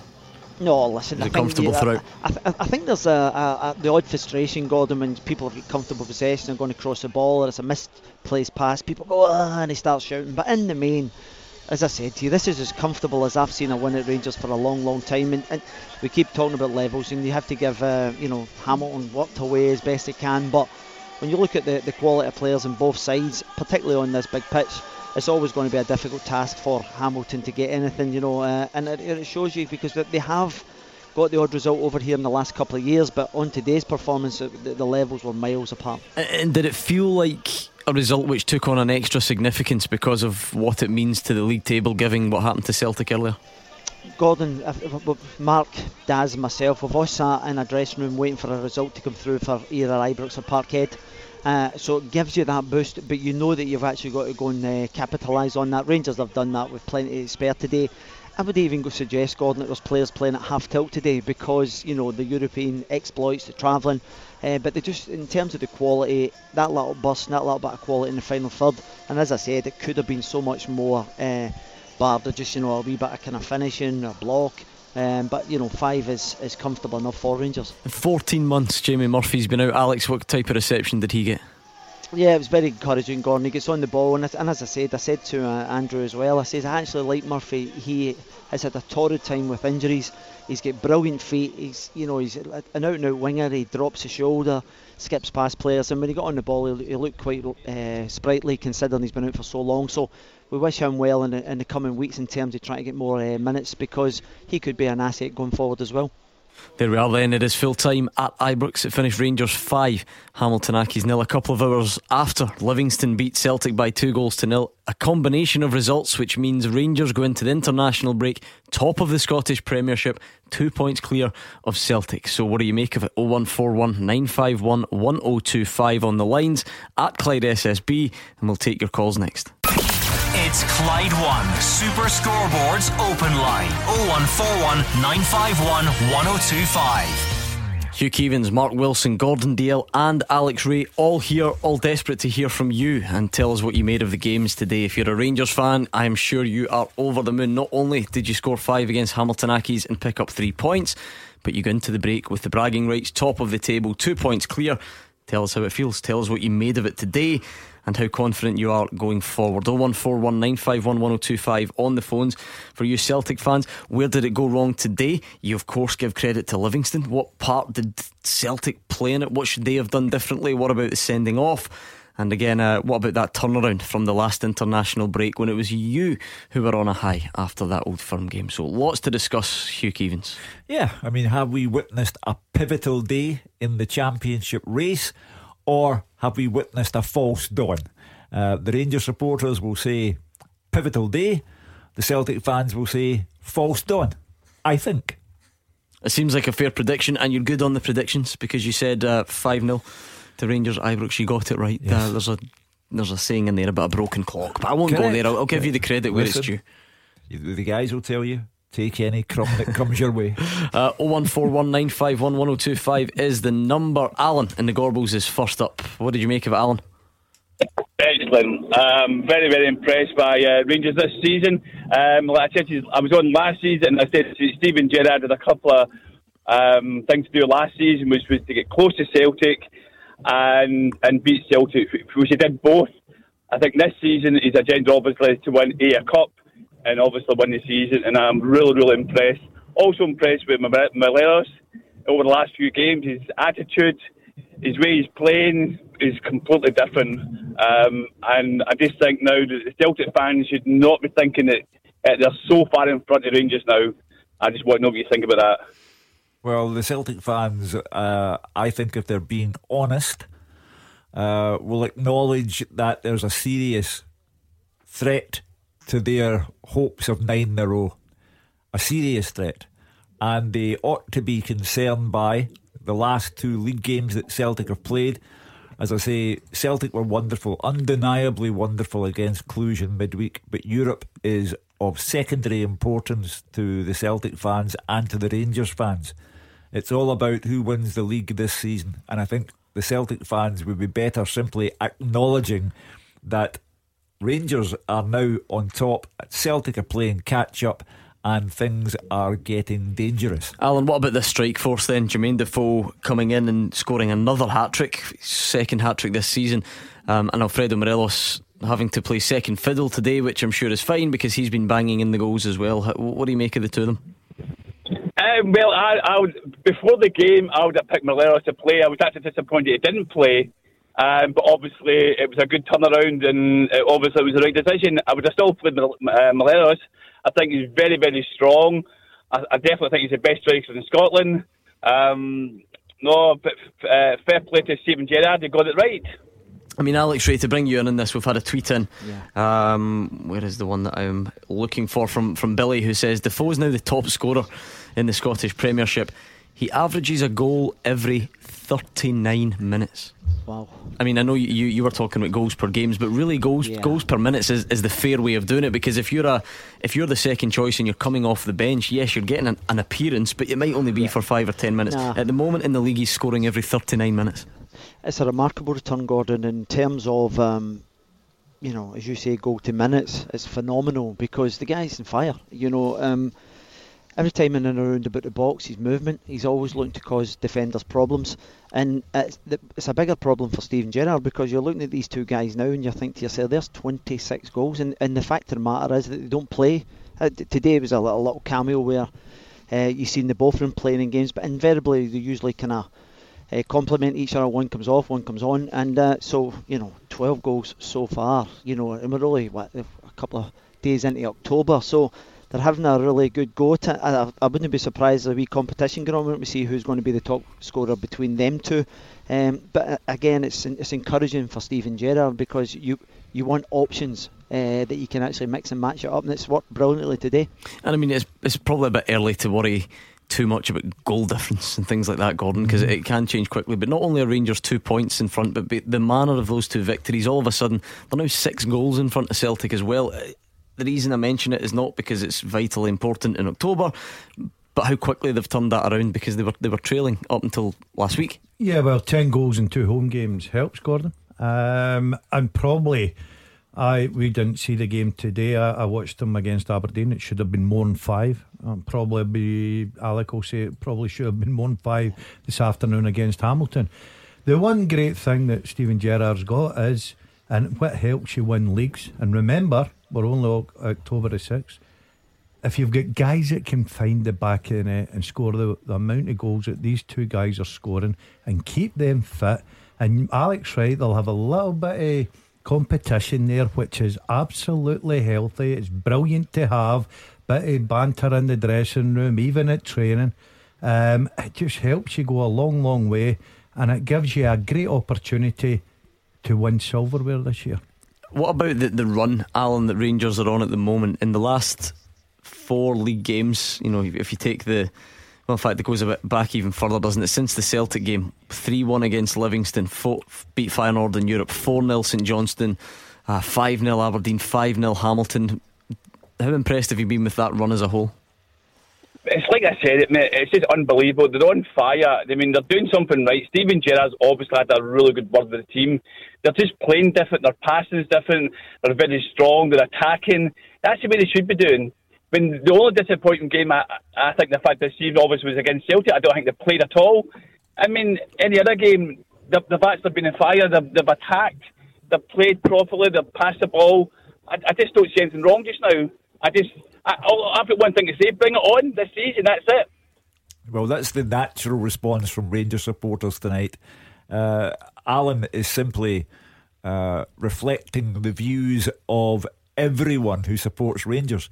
Uh, and no one will disagree with anything that he has said. And that's the other thing that the Celtic supporters have to ponder at the moment. The only game that Rangers have lost was against Celtic. But Celtic, over an eight day period, have dropped five points at Livingston and at Hibs against a, a Hibs side who have fans outside the door protesting against the manager and so on and so forth. So Next away game for Celtic, Aberdeen.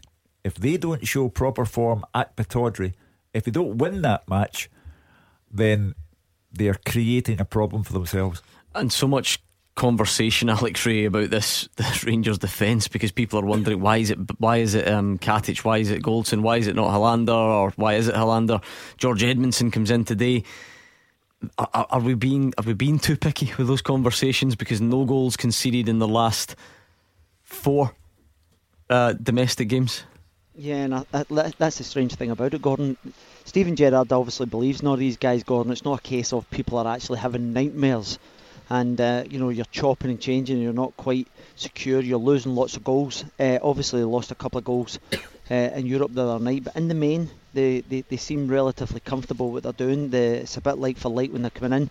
Edmundson absolutely cantered this game today everything he had to do was very assured. The way he was wrapping the ball into to players to try and get uh, the the attack going was impressive, and uh, you know he's shown really good attributes. Steven Gerrard is the dilemma again when the next game comes round in uh, a couple of weeks' time, and you think to yourself, right, okay, who's he going to go with? But see, as long as they're winning games, Gordon, I think that's the key thing for Steven Gerrard.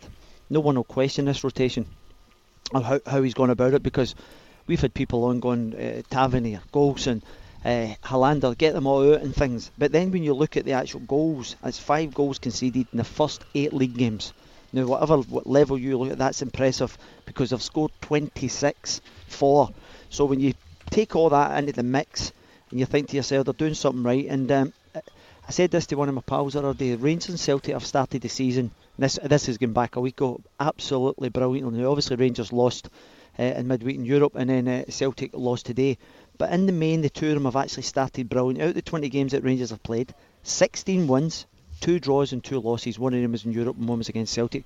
It's a tremendous start, and Celtic's obviously got off to a flyer as well out with these last two league games. Let's bring in David and Cumbernauld, see what he made of it today. Hi, panel. Hi, David. Well, I think you'll remember not too long ago, Rangers were in the very lower leagues, and being at the top of the league at this stage of the season was a distant imagination. And now to be at the top of the league and to the last two league games to be absolute perfection is nothing short of a dream come true for us Rangers fans. Well, it's been eight years, uh, David, and you'll remember every one of those eight years from administration, liquidation, relegation to the lower orders. Uh, it's been a long old haul for the Rangers supporters and the Rangers players and management. Now, today, the question I'm posing is this a pivotal day in the championship or is it a false dawn for you? Rangers now have to accept the mantle of league leaders and try to make sure they don't let go.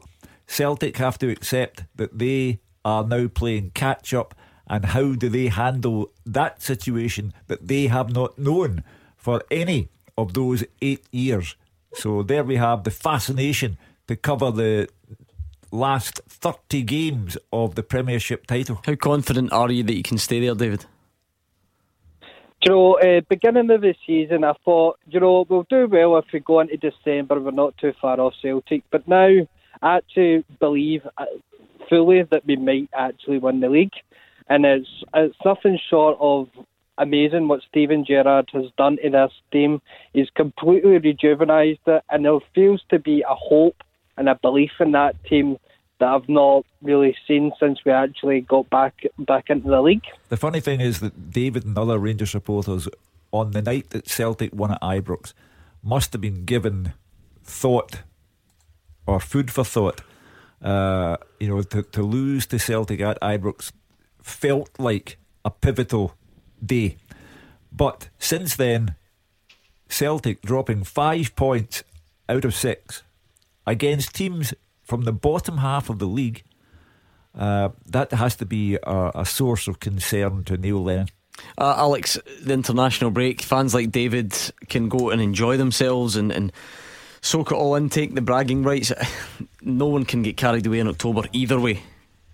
Yeah, Gordon, I think that's um, Hugh makes an interesting point there in terms of, uh, I think from a Rangers perspective, on the back of losing the old Firm game, to come back in the manner They've showed obviously good character. They've dug out a few results away from home, and they're obviously sitting top of the table now. Now, if we go back to last year, it'll be interesting to see how they react with that pressure because I think there was two two times I think last year where they, they got to the top of the table and then the following game they never quite sustained anything and Celtic come back and then obviously kicked on. So this is an interesting thing. Have they learnt from last year? Have they got the mental toughness to then kick on?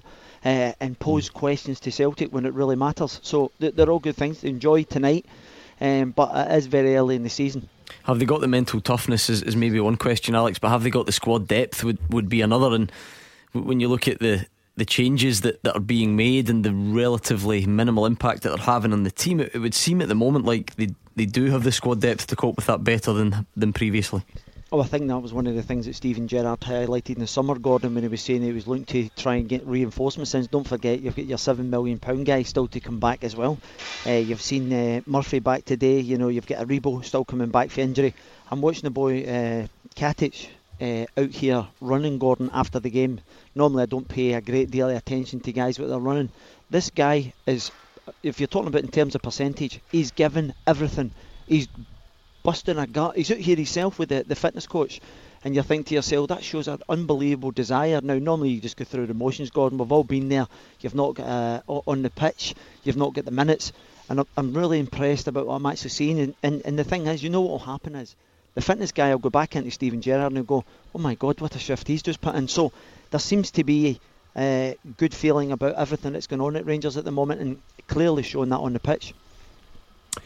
Yeah, um, it's it's quite surprising that the rest of the squad isn't out doing the running as well. So well done to Katic because that's what usually happens after a game. I'm usually sitting where Alec is freezing. Uh, but no, it's all about Rangers today. You've got to say they were given a great opportunity after you know, Livingston beating Celtic, and they've taken that. You've, and the Rangers fans are over the moon.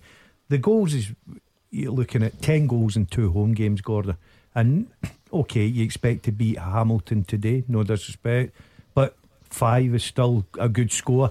You beat Aberdeen, who have always been up there challenging, and under Derek McInnes, who was nearly a Rangers manager at one point. They thrashed them five last week as well. They've went top of the league. But as Ali rightly said, they've been there before. Uh, I don't think the Rangers manager will get carried away, but I think this season, and it was a great point you come out with, I think they've got a decent enough squad to really mount that challenge.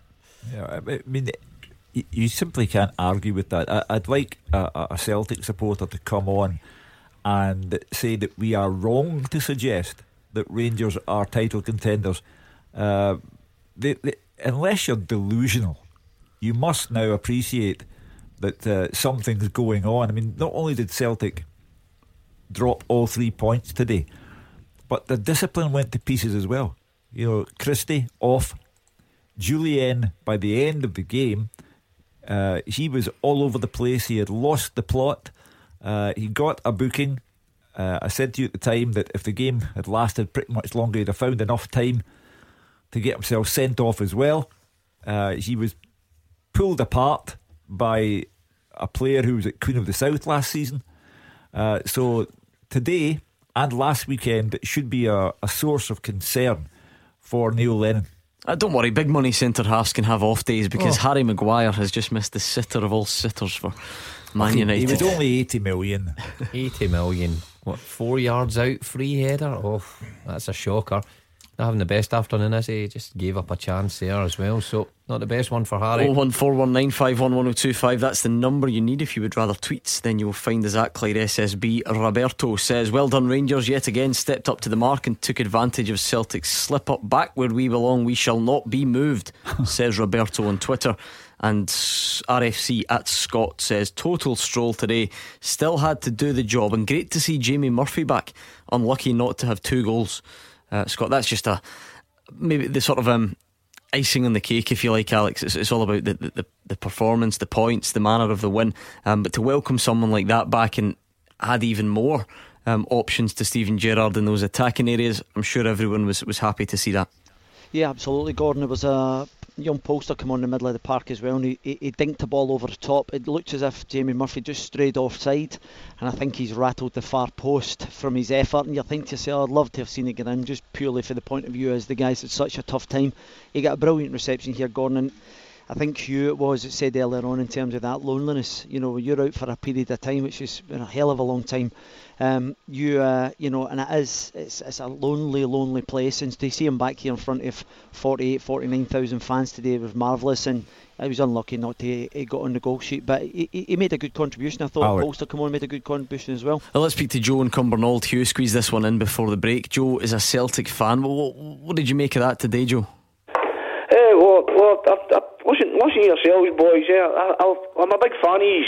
Uh, I'm a first time caller, obviously, but uh, I felt I felt your your your, your uh, statements today were a wee bit a wee bit harsh. Yeah, saying Celtic were rattled at the back. Uh, oh, obviously the big boy Dykes, he's a, he's a great big striker. He, he won't be with obviously for for long. Uh, I felt uh, Ajer and Big Jullien had to push a bit more forward in the game because of the early sending off. And I don't feel he would have had as much uh, influence on the game uh, otherwise. I'd just like to know your, your thoughts on it. Uh, Mark, is, on is, that, is that a mm. possible mm. explanation for it? No, I think I think they were rattled, Joe. I think right from the off, and I highlighted it no, when. No, no, sorry, I have to disagree with you. Well, all right, let me say my point, no, Joe. Off, I felt I felt well, they dealt with him quite well. Hold well. on a minute, right? Okay, so going right back to the start of the game where Jullien's ambling to the ball in his own corner flag and he doesn't see Robinson coming in behind him. He gives away a free kick and it's a handball. That set the tone for me from Jullien. Ambling onto things. And he was the same at the goal. And once you start that way, it's very difficult to get yourself out that way. And Lyndon Dykes does made a good point. Lyndon Dykes on the park witnessed that and chose to play against him. He chose to rough him up, and Jullien couldn't recover. And uh, out out the back four, I think. Two Ball seconds, Joe. I'll let you, I'll let you back in. At the back four, I think Bolingoli was the only one with pass marks. I mean, Bauer as well, when you look at the goal, was to blame. He's going forward and he's going wide when he should be marking the the guy who eventually scores. So I don't know where your argument's coming from, Joe. It was there. It was plain to see. Well, I'm, I'm sorry, but before the sending off, I just felt that the the, the Celtic uh, defence had things under control. I, I mean, I, I, you, you obviously disagree with me, boys, but uh, I just I'm, I'm listening. He's, he's, he's just slated this, this the two centre half. Uh, there was a times when uh, Big Jullien had to stay up be- because of the, man short, and and obviously he's having to track back there. You're, you're slating him for.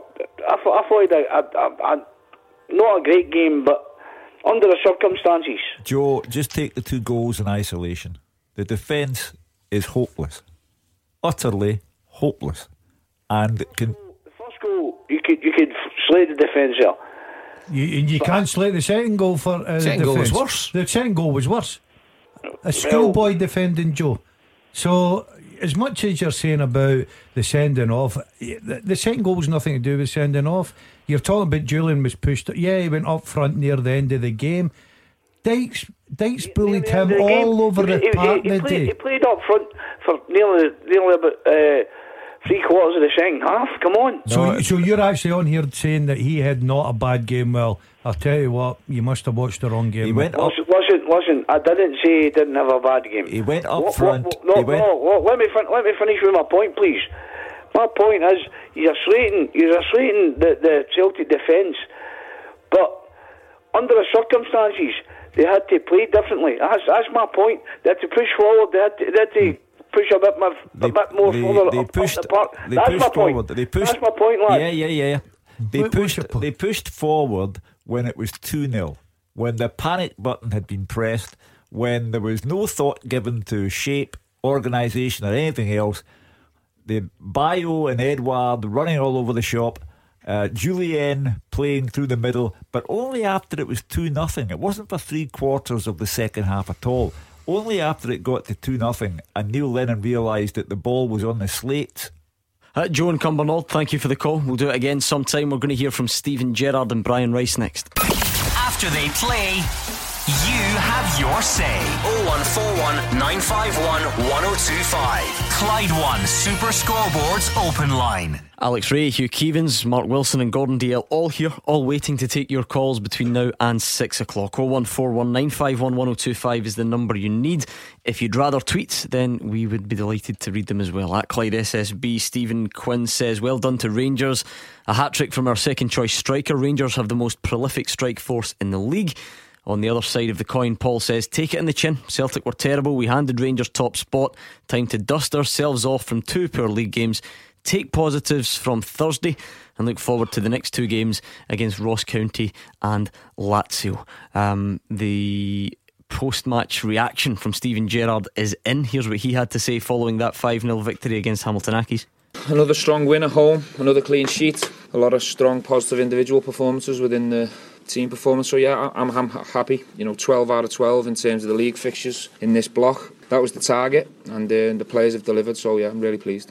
Five goals and now top of the league. Is that the perfect way to go into the international break? It's October. There's still tons and tons of football to be played. This time, uh, in the last block of fixtures, we lost an Old Firm 2 0. A lot of criticism come our way, and rightly so, because we, we didn't perform well enough on the day. So we all deserve that. This time round, we've won four out of four in, in the league, and a lot of positive, strong performances, especially here at home. We showed a real good hunger and aggressive, aggressive play about us. So that's what I'm looking for. But as I say, it's October. There's there's no point worrying about where we stand in the league uh, or getting carried away. There's still too much football to be played. That an added bonus to get Jamie Murphy back after such a long time and George Edmundson coming in in his first start? Yeah, George was George was faultless. Thought you know his passing's excellent. Such a confident kid, and we're just so blessed with, with centre half options at the moment. Helander had to have a, an injection in his ankle before the game, so he was ruled out. Could have easily used Katic today. We're blessed in that department. They're all doing well. They're all in form. They're all pushing. Uh, in terms of Jamie, it was very nice to see him back. He's been through hell with that injury. It's the worst injury you can get as a footballer. You know that that ACL injury. So he's worked his socks off to get back and, and to get that opportunity. He's looking stronger and stronger in training. Can I ask you what the director of football position suggestions that uh, Ross Wilson might be close to Not my, not my decision. Not my decision. I don't know how close. I've read what yous have written. That's all I know on it. I haven't been updated in terms of whether it's two days away, two months, or three months, or four months. I've got nothing to tell you on that, or no update on it. It's too early to talk about being top of the table, says Steven Gerrard. Hugh. Well, that's factually correct. There are 30 games left. Uh, what you have to ask yourself is what happened this weekend, last weekend, has that been a pivotal moment in the championship? Purely and simply for this reason, Gordon. It changes the dynamic. Celtic are second, Rangers are first. How do both of them handle that? Because for eight years, there's never been any doubt about who would win the title. And now, for the first time in or since 2011, I would suggest there is a doubt about who will win the title. Uh, Paul and Crookston, what's on your mind after that today? Oh, hi there, panel. Um, yeah, brilliant, brilliant um, result. I think for Rangers, I think ten goals in the two last league games. So well, that kind of tells you the message here now that Yeah. uh, confidence is high in the, the team. So um, yeah, absolutely delighted. A lot of players, you know, Kent still to come back, Aribo still to come back. Um, Defoe getting a hat trick. You know, he's, he's classed as a second striker, isn't he, to Morelos? So all good in the Rangers side of thing. I think for the first time in a wee while, I think granted an international break, we're actually going on the high rather than um, you know slipping up or anything like that. So just about keeping the momentum going, I, I guess. But I, I just want to say something about the, the Celtic game as well. I've seen a wee bit of that um, earlier on, um, and a wee bit about Jullien. Now I think what was he seven million? I think Yep. Celtic paid for him. Was it seven million? I mixed up with seven million uh, Edouard at nine. But I don't know if you've seen. I don't know if anyone phoned in about it. But the guy goes down like a sack of potatoes twice. He did it at Easter Road, writhing in pain, and he did it today, writhing in pain. But he's up two minutes later. So, I mean, it's not getting done for play acting in any way because he'd obviously no serious injury from it. Well, you, you can't you can't get done for that type of thing. You can only get done for simulation if it causes the referee to make a, a decision. You know, if you go down for a penalty when you shouldn't, then you, you can get done for that. But other, other than that, there's no mechanism in place. Having said that, I think one of you did comment at the time you felt he'd gone down too easily. So that's that's not. But, but, but what is he getting done for? Poor No, acting. no, but that's what I'm saying. You can't you can't get done for that. But but No. Paul's right because one of you two. Yeah, it was me. about it. I says he's he's made a miraculous recovery. You know, Yeah. he was writhing about in agony and he's back up on his feet two seconds later. But I just think that summed up his day, Yeah. um, really. And you know, he got knocked about from pillar to post. Yeah. Couldn't really deal with the physical element. And for your seven million pound centre half, you expect him to stand up to a physical challenge against Livingston, and he certainly didn't today. When you hear Steven Gerrard talking about being blessed in central defence because of Edmundson, uh, Katic still to come back, when you hear uh, Steven Gerrard speaking about Defoe and Morelos with 26 goals between them, then you have the basis of something. And Celtic at the moment, it would appear to be Edouard or nothing up front. And at the back, serious question marks were asked of Jullien in particular today. He, simply fell apart. Well, are, are you are you uh, revising your own opinion then? Because um, you No, know you I- spoke about this potential coming of age Yeah. and, and so on. But but then again, I know you are. That's what you said on that day. Um, Yeah, because uh, uh, that that reflected he- the performance. To be fair to him, he was outstanding at Ibrox on a day when Celtic were all over the park, outstanding.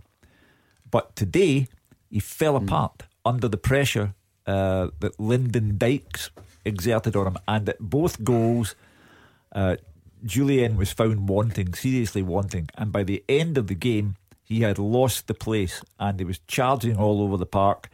And you know, today he did not do his reputation much good Today, at I Ibrox. mean- he did it uh, an awful lot of good. Players will have bad games. Well, yeah, that, that Jullien, Jullien no won't go through the full season without having a bad game. The, the, the bad thing for him was that you look for your teammates to bail you out when you're having a bad game, and unfortunately for him and Celtic, there wasn't many bailing him out. It was all a similar day for Celtic, so that was the downside for him, the Celtic players, and Neil Lennon today. Alex, what do you make of Steven Gerrard's assessment there?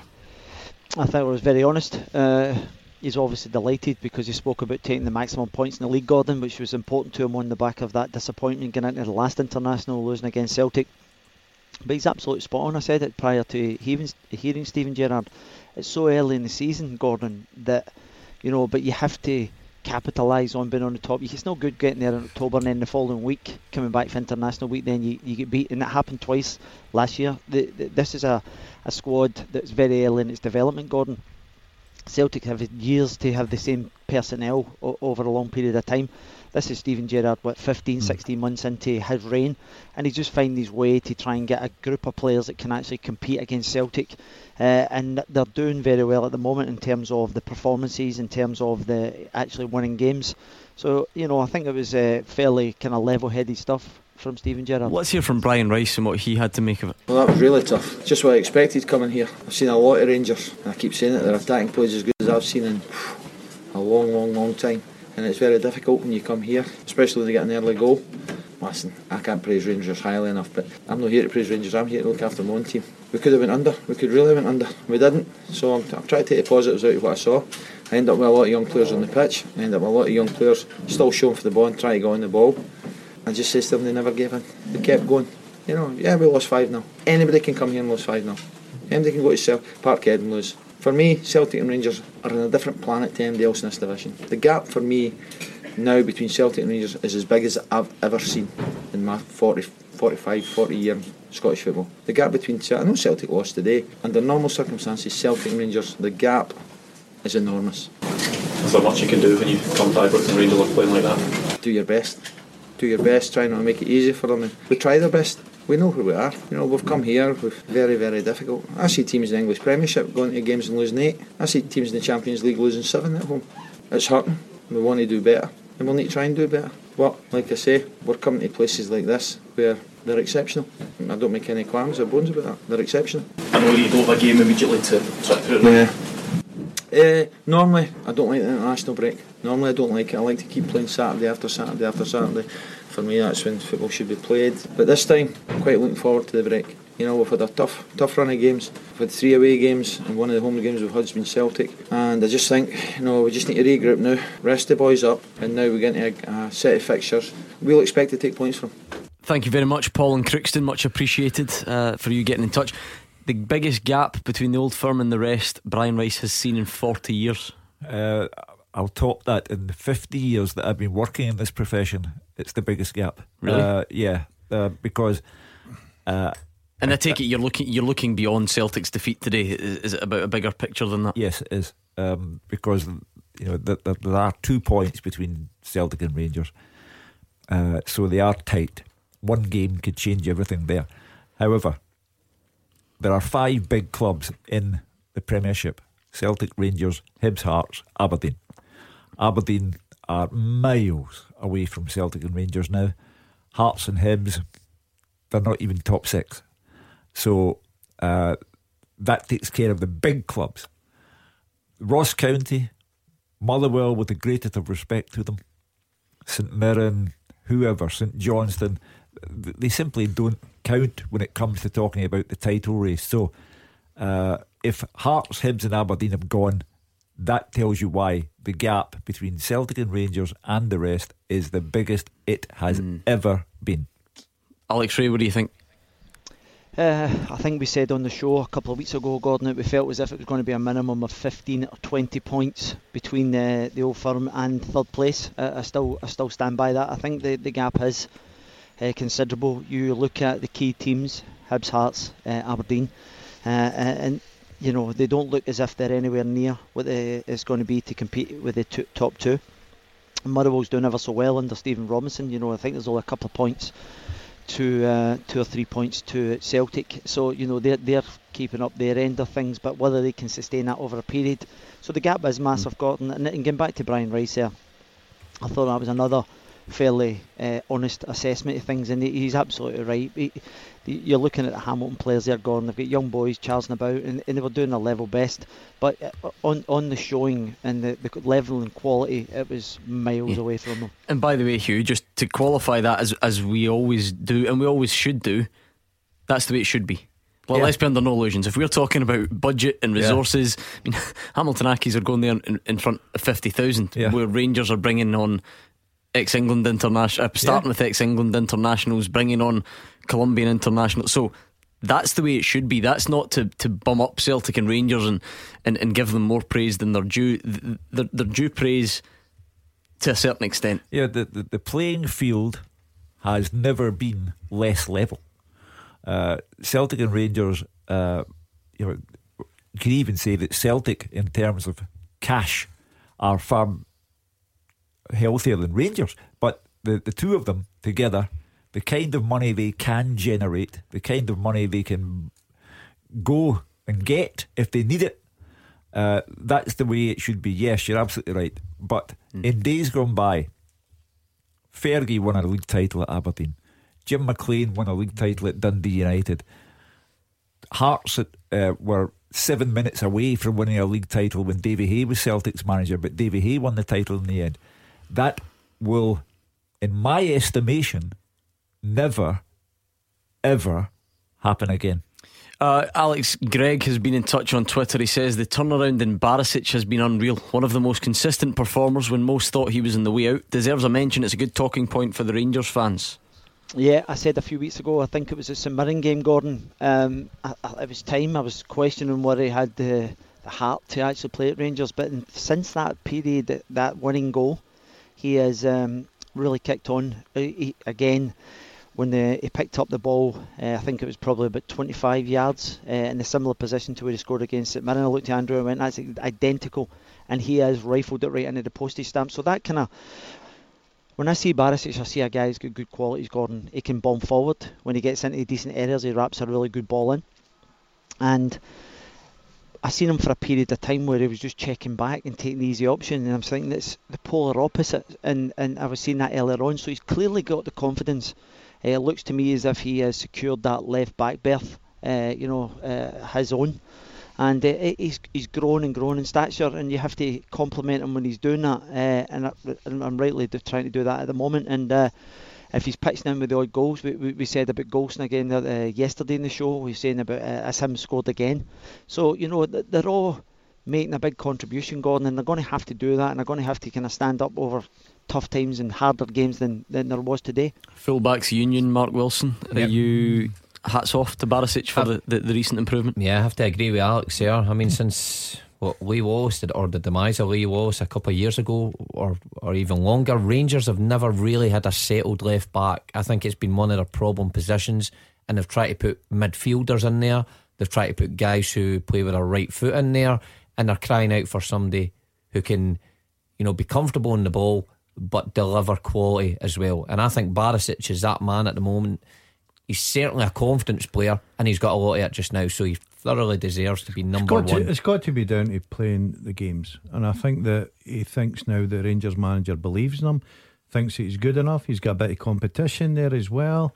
And obviously, scoring a couple of goals helps your confidence, especially at Ibrox. Mark is in Hamilton. He's got concerns about the Celtic midfield. We'll speak to him next. The games are over. The talking begins. 0141 951 1025. Clyde One Super Scoreboards Open Line.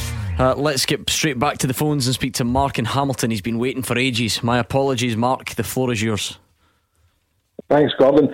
I'm looking at a midfield that the last couple of away games uh, for Celtic, and I worry about the manager if he knows how to play any different players in there. Seems to be the same players getting picked every week for games, and they're not pulling their strength. Callum McGregor, he Callum can, I think he needs a wee break at the moment. They should have had Ntcham playing in there today. Um, I look at the left back. I heard Matt Wilson saying he get um, we gave him the only player to get points. Well, I don't know what game Matt's watching. But uh, I don't see that, and I would like to know where the young lad Rico Marlick is. What's happened to him? Well, I was I was watching the same game as you, Mark. But uh, I mean, Bolingoli, I thought he looked comfortable on the ball. I thought out the back four, he probably was the pick of him.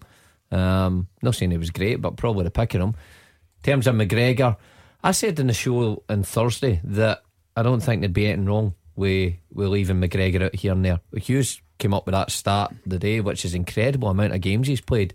And sometimes you you, you can just, you know, run out of steam a wee bit and maybe a, a week or two sitting on the bench might do you a world of good. They've got Ntcham, who I think plays better in that position than he does the number 10. So Celtic have got a ready made player to go in there. Uh, Mark, I'm just wondering though that in terms of questioning Neil Lennon and if he, if he knows, is the problem not Thursday night? Because Thursday night, Cal McGregor plays and plays brilliantly, and surely he can understand wanting to keep that same midfield. Uh, I can see that, Gordon, but the, see the day's game and Thursday night's game, it's a totally different game. We know how Livingston bring to the, the park, and it's it's all big lads, and it's fight for every ball. We don't have that in our team. But Cal McGregor just doesn't stand out there, and I know he's played what is it, eighty-one games. We're saying, yeah, well, outstanding. But if you're there's games that Neil Lennon should have to look at it and see where am I going to have to change the personnel in a game in different games. But if you're saying if you're saying Mark, uh, we just don't have that, then you better find it because uh, No, of course, but that's up to the manager to find that. To me, he's got to play different systems and different games. Who then, Mark? Because the, the, as much as a lot of people are like Olivier Ntcham and what he does, he, he doesn't strike you as the sleeves rolled up type either. So, so who? If it's not Callum McGregor on days like this, who is it? Yeah, a bit more dig than that uh, today, Gordon. I really do. Neil's got to, my, my opinion, is he's got to change the teams and personnel for different games. You can't just keep playing the same players. Who else would you have left out, Mark? Mark, you mentioned McGregor, right? And I can understand your point Uh-huh. there. Who else would you have left?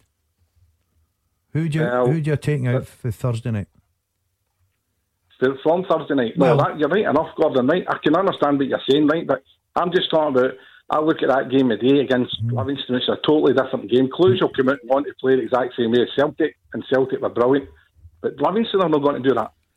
Yeah, there's yeah. no much. There's no. There's not a lot of room in there for. But just we need to start thinking about how we start playing. Now we can go to playing two up front as well. The big lad playing up front today and just isolate it. Nothing from him. You can tell right away. There's no happening for him. He's just running about there. We need to know where we need to change in different games. Yeah, the greatest, the greatest thing, and, and Gordon and I were talking about it, right? As a manager, probably Neil will go tonight and he'll be sitting thinking, should I changed it? But see, even if he changes it and makes three or four changes, and he has got players at his disposal that should be good enough to play against Livingston, right? There's no doubt about that. See if he still lost that game. He come in for criticism For, for making too many But changes. Too, many changes. People would say after a performance, after a confidence of Thursday night, why is he changing things about? Why is he not- playing not- two not- up front? not if they worked, though. Yeah, but but if it doesn't work, Gordon, that's a gamble you take. I think I think we all looked at his team Hmm. uh, before the game and thought probably strongest starting eleven. Who knows how difficult it's going to be? All credit to Livingston. It backfired in Celtic. Livingston. Just another question that, that Mark raised to you, and I think it's it's definitely a good talking point if we if we make it clear on on which terms we're having this discussion. We're mm-hmm. not saying that if Greg Taylor had played today, Celtic wouldn't have won the game, right? So so let's put that to one side. Yeah. But as as a general discussion, at the moment. What, what about that signing? He has been here for eight games. Yeah. He's made it onto the bench once, Yeah. and he's made it onto the field no for no minutes so you, far. You're entitled to flag it up as a source of mystery, and I wish I could give you an answer to the mystery, uh, but I don't have one. Uh, you know, this was a guy who played week in, week out for Kilmarnock, who played sufficiently well for Celtic to think he's worth a couple of million of our money, uh, and who had made it into Steve Clarke's international squad, but cannot get anywhere near the first team. Perhaps his time will come after this break because uh, Mark is highlighting the fact that uh, Celtic uh, know how to play with a dinner suit on, but they don't know how to play with dungarees on. And they're going to have to get the dungarees on because the next away game is Aberdeen at Pittodrie.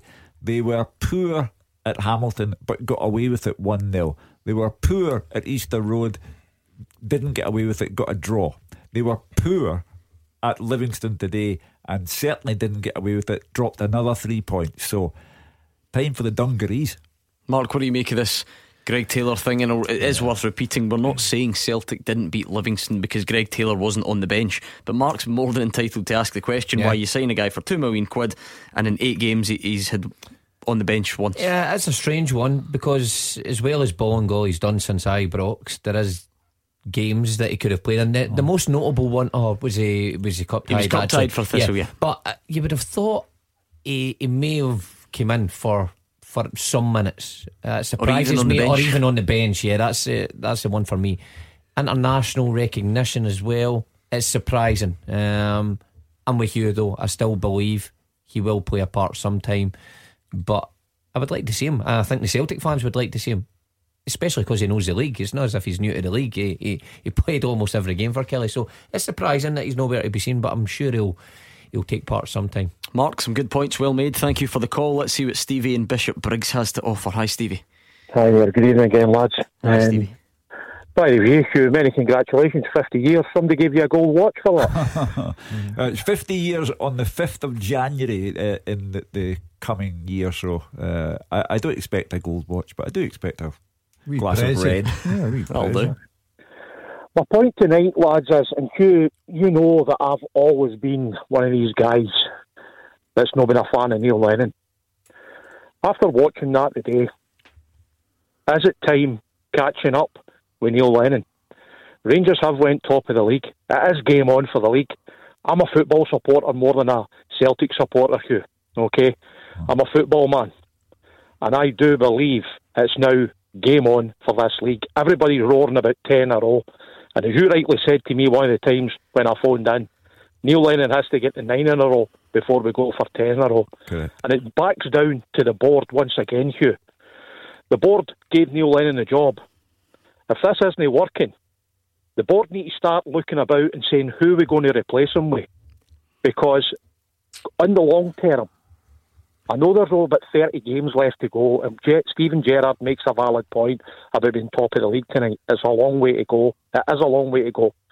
But the board, Celtic board, they've gave Neil Lennon the position, and I told you why they gave him it. They gave him it to save money. He wasn't in a job, and it was the easy way out. Let's give Neil the job. But if things aren't working, surely time is catching up with Neil Lennon. Well, first of all, to keep it in perspective, uh, the Celtic board have backed Neil Lennon to the hilt. Millions of pounds have been spent. Uh, now it's down to Neil. He's got to make it work. But I mentioned yesterday that I believe in Scottish football there's something called scapegoat syndrome. Uh, James Tavernier got it in the neck for Rangers' defeat in Bern. Neil Lennon's getting it in the neck now uh, because of an admittedly awful result and awful performance against Livingston. But three days ago, he was the top man because he had uh, put Celtic top of the Europa League group. He had thrilled the crowd at Celtic Park with the nature of Celtic's display against Cluj. And now, three days later, Stevie, you're suggesting the board should now be looking for a replacement for Neil Lennon. That, Well, Hugh- that, that for me is scapegoat syndrome. It's no scapegoat syndrome, Hugh. Hugh, I was at the game when that team put Celtic out, the Champions League. Neil Lennon stood in the dugout and didn't he look as if he was going to make any changes. There were guys sitting beside me, turn around saying, We've got two defenders here, warming up at the back of the goal, get them stripped, get them on, try and save this mob scoring goals. And it never happened. he made a he made a mistake in terms of team selection. Uh, playing McGregor at fullback, Brendan Rodgers tried it and it rebounded in him.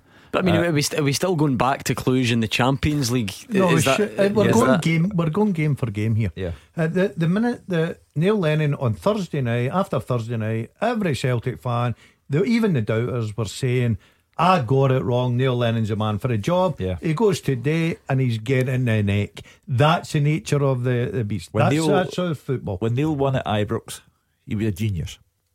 When he defeated Cluj on Thursday night, he was a genius. Uh, but now the Celtic supporters don't know which way to turn in terms of criticism. They don't know whether to start with Neil Lennon, Christopher Jullien, Ajer, whatever. They're, they're now bringing out the scattergun and everyone's getting it, and it's the natural reaction to Rangers being on top of the league. Stevie, I, I mean, it's incredible how, how things turned so quickly from Neil at Ibrox in the Europa League. You know, even the away game in Rennes, you know, he sets the team up well. He looks, you know, attacking that he could cause problem. to an off day in Livingston and he should be replaced. I mean, I know being a manager, you don't get much time, but mm. that's taking it to extremes. We're eight games into this league season. Stevie answered his own question there by saying there's only 30 games to go, but perhaps we should look for a change. Incredible. I mean, Neil. Listen, the reason I'm saying look for a change, boys, is right, and that's let's be honest, right? These are football guys. Celtic's going for nine in a row. The Celtic supporters want nine in a row. They're not interested in the Europa League. Honestly, I've not made interested. That point. But they want the nine in a row. So they want a manager that's going to get them over that line to win this nine in a row. That, that, that's all true, Stevie, but surely all of that only comes into question when you're significantly more than two points behind with 30 games to go. Well, but is it no better sorting it out before you go nine, ten points behind? So, so, so, so if Celtic had won today, you would have kept Neil Lennon, but now that they're two points behind, he's got to go. No, I wouldn't have kept Neil Lennon. I told you before, boys, I wouldn't have had him in the job. I wouldn't have gave him the job. Okay, Stevie, we'll have to leave it there. Thank you very much. That would be the final call of the evening. Stevie and Bishopbriggs, Hugh Keevins, sum it all up for us. We've been here for six hours and 15 minutes, and it's been quite a day. But was that day pivotal, or was this day the uh, the start of a false dawn. It's now for Celtic and Rangers to address those questions. Rangers are on top. Do they have the nerve to hold on to that position? Celtic are in second place. Do they have the nerve to go one better? Lots of questions. You can give us the answers on tomorrow night's show. Hugh Keevins and Alex Rae are back from six o'clock. Make sure you join us on the phones and on Twitter. Uh, in the meantime, just stay where you are because the UK chart show is up next.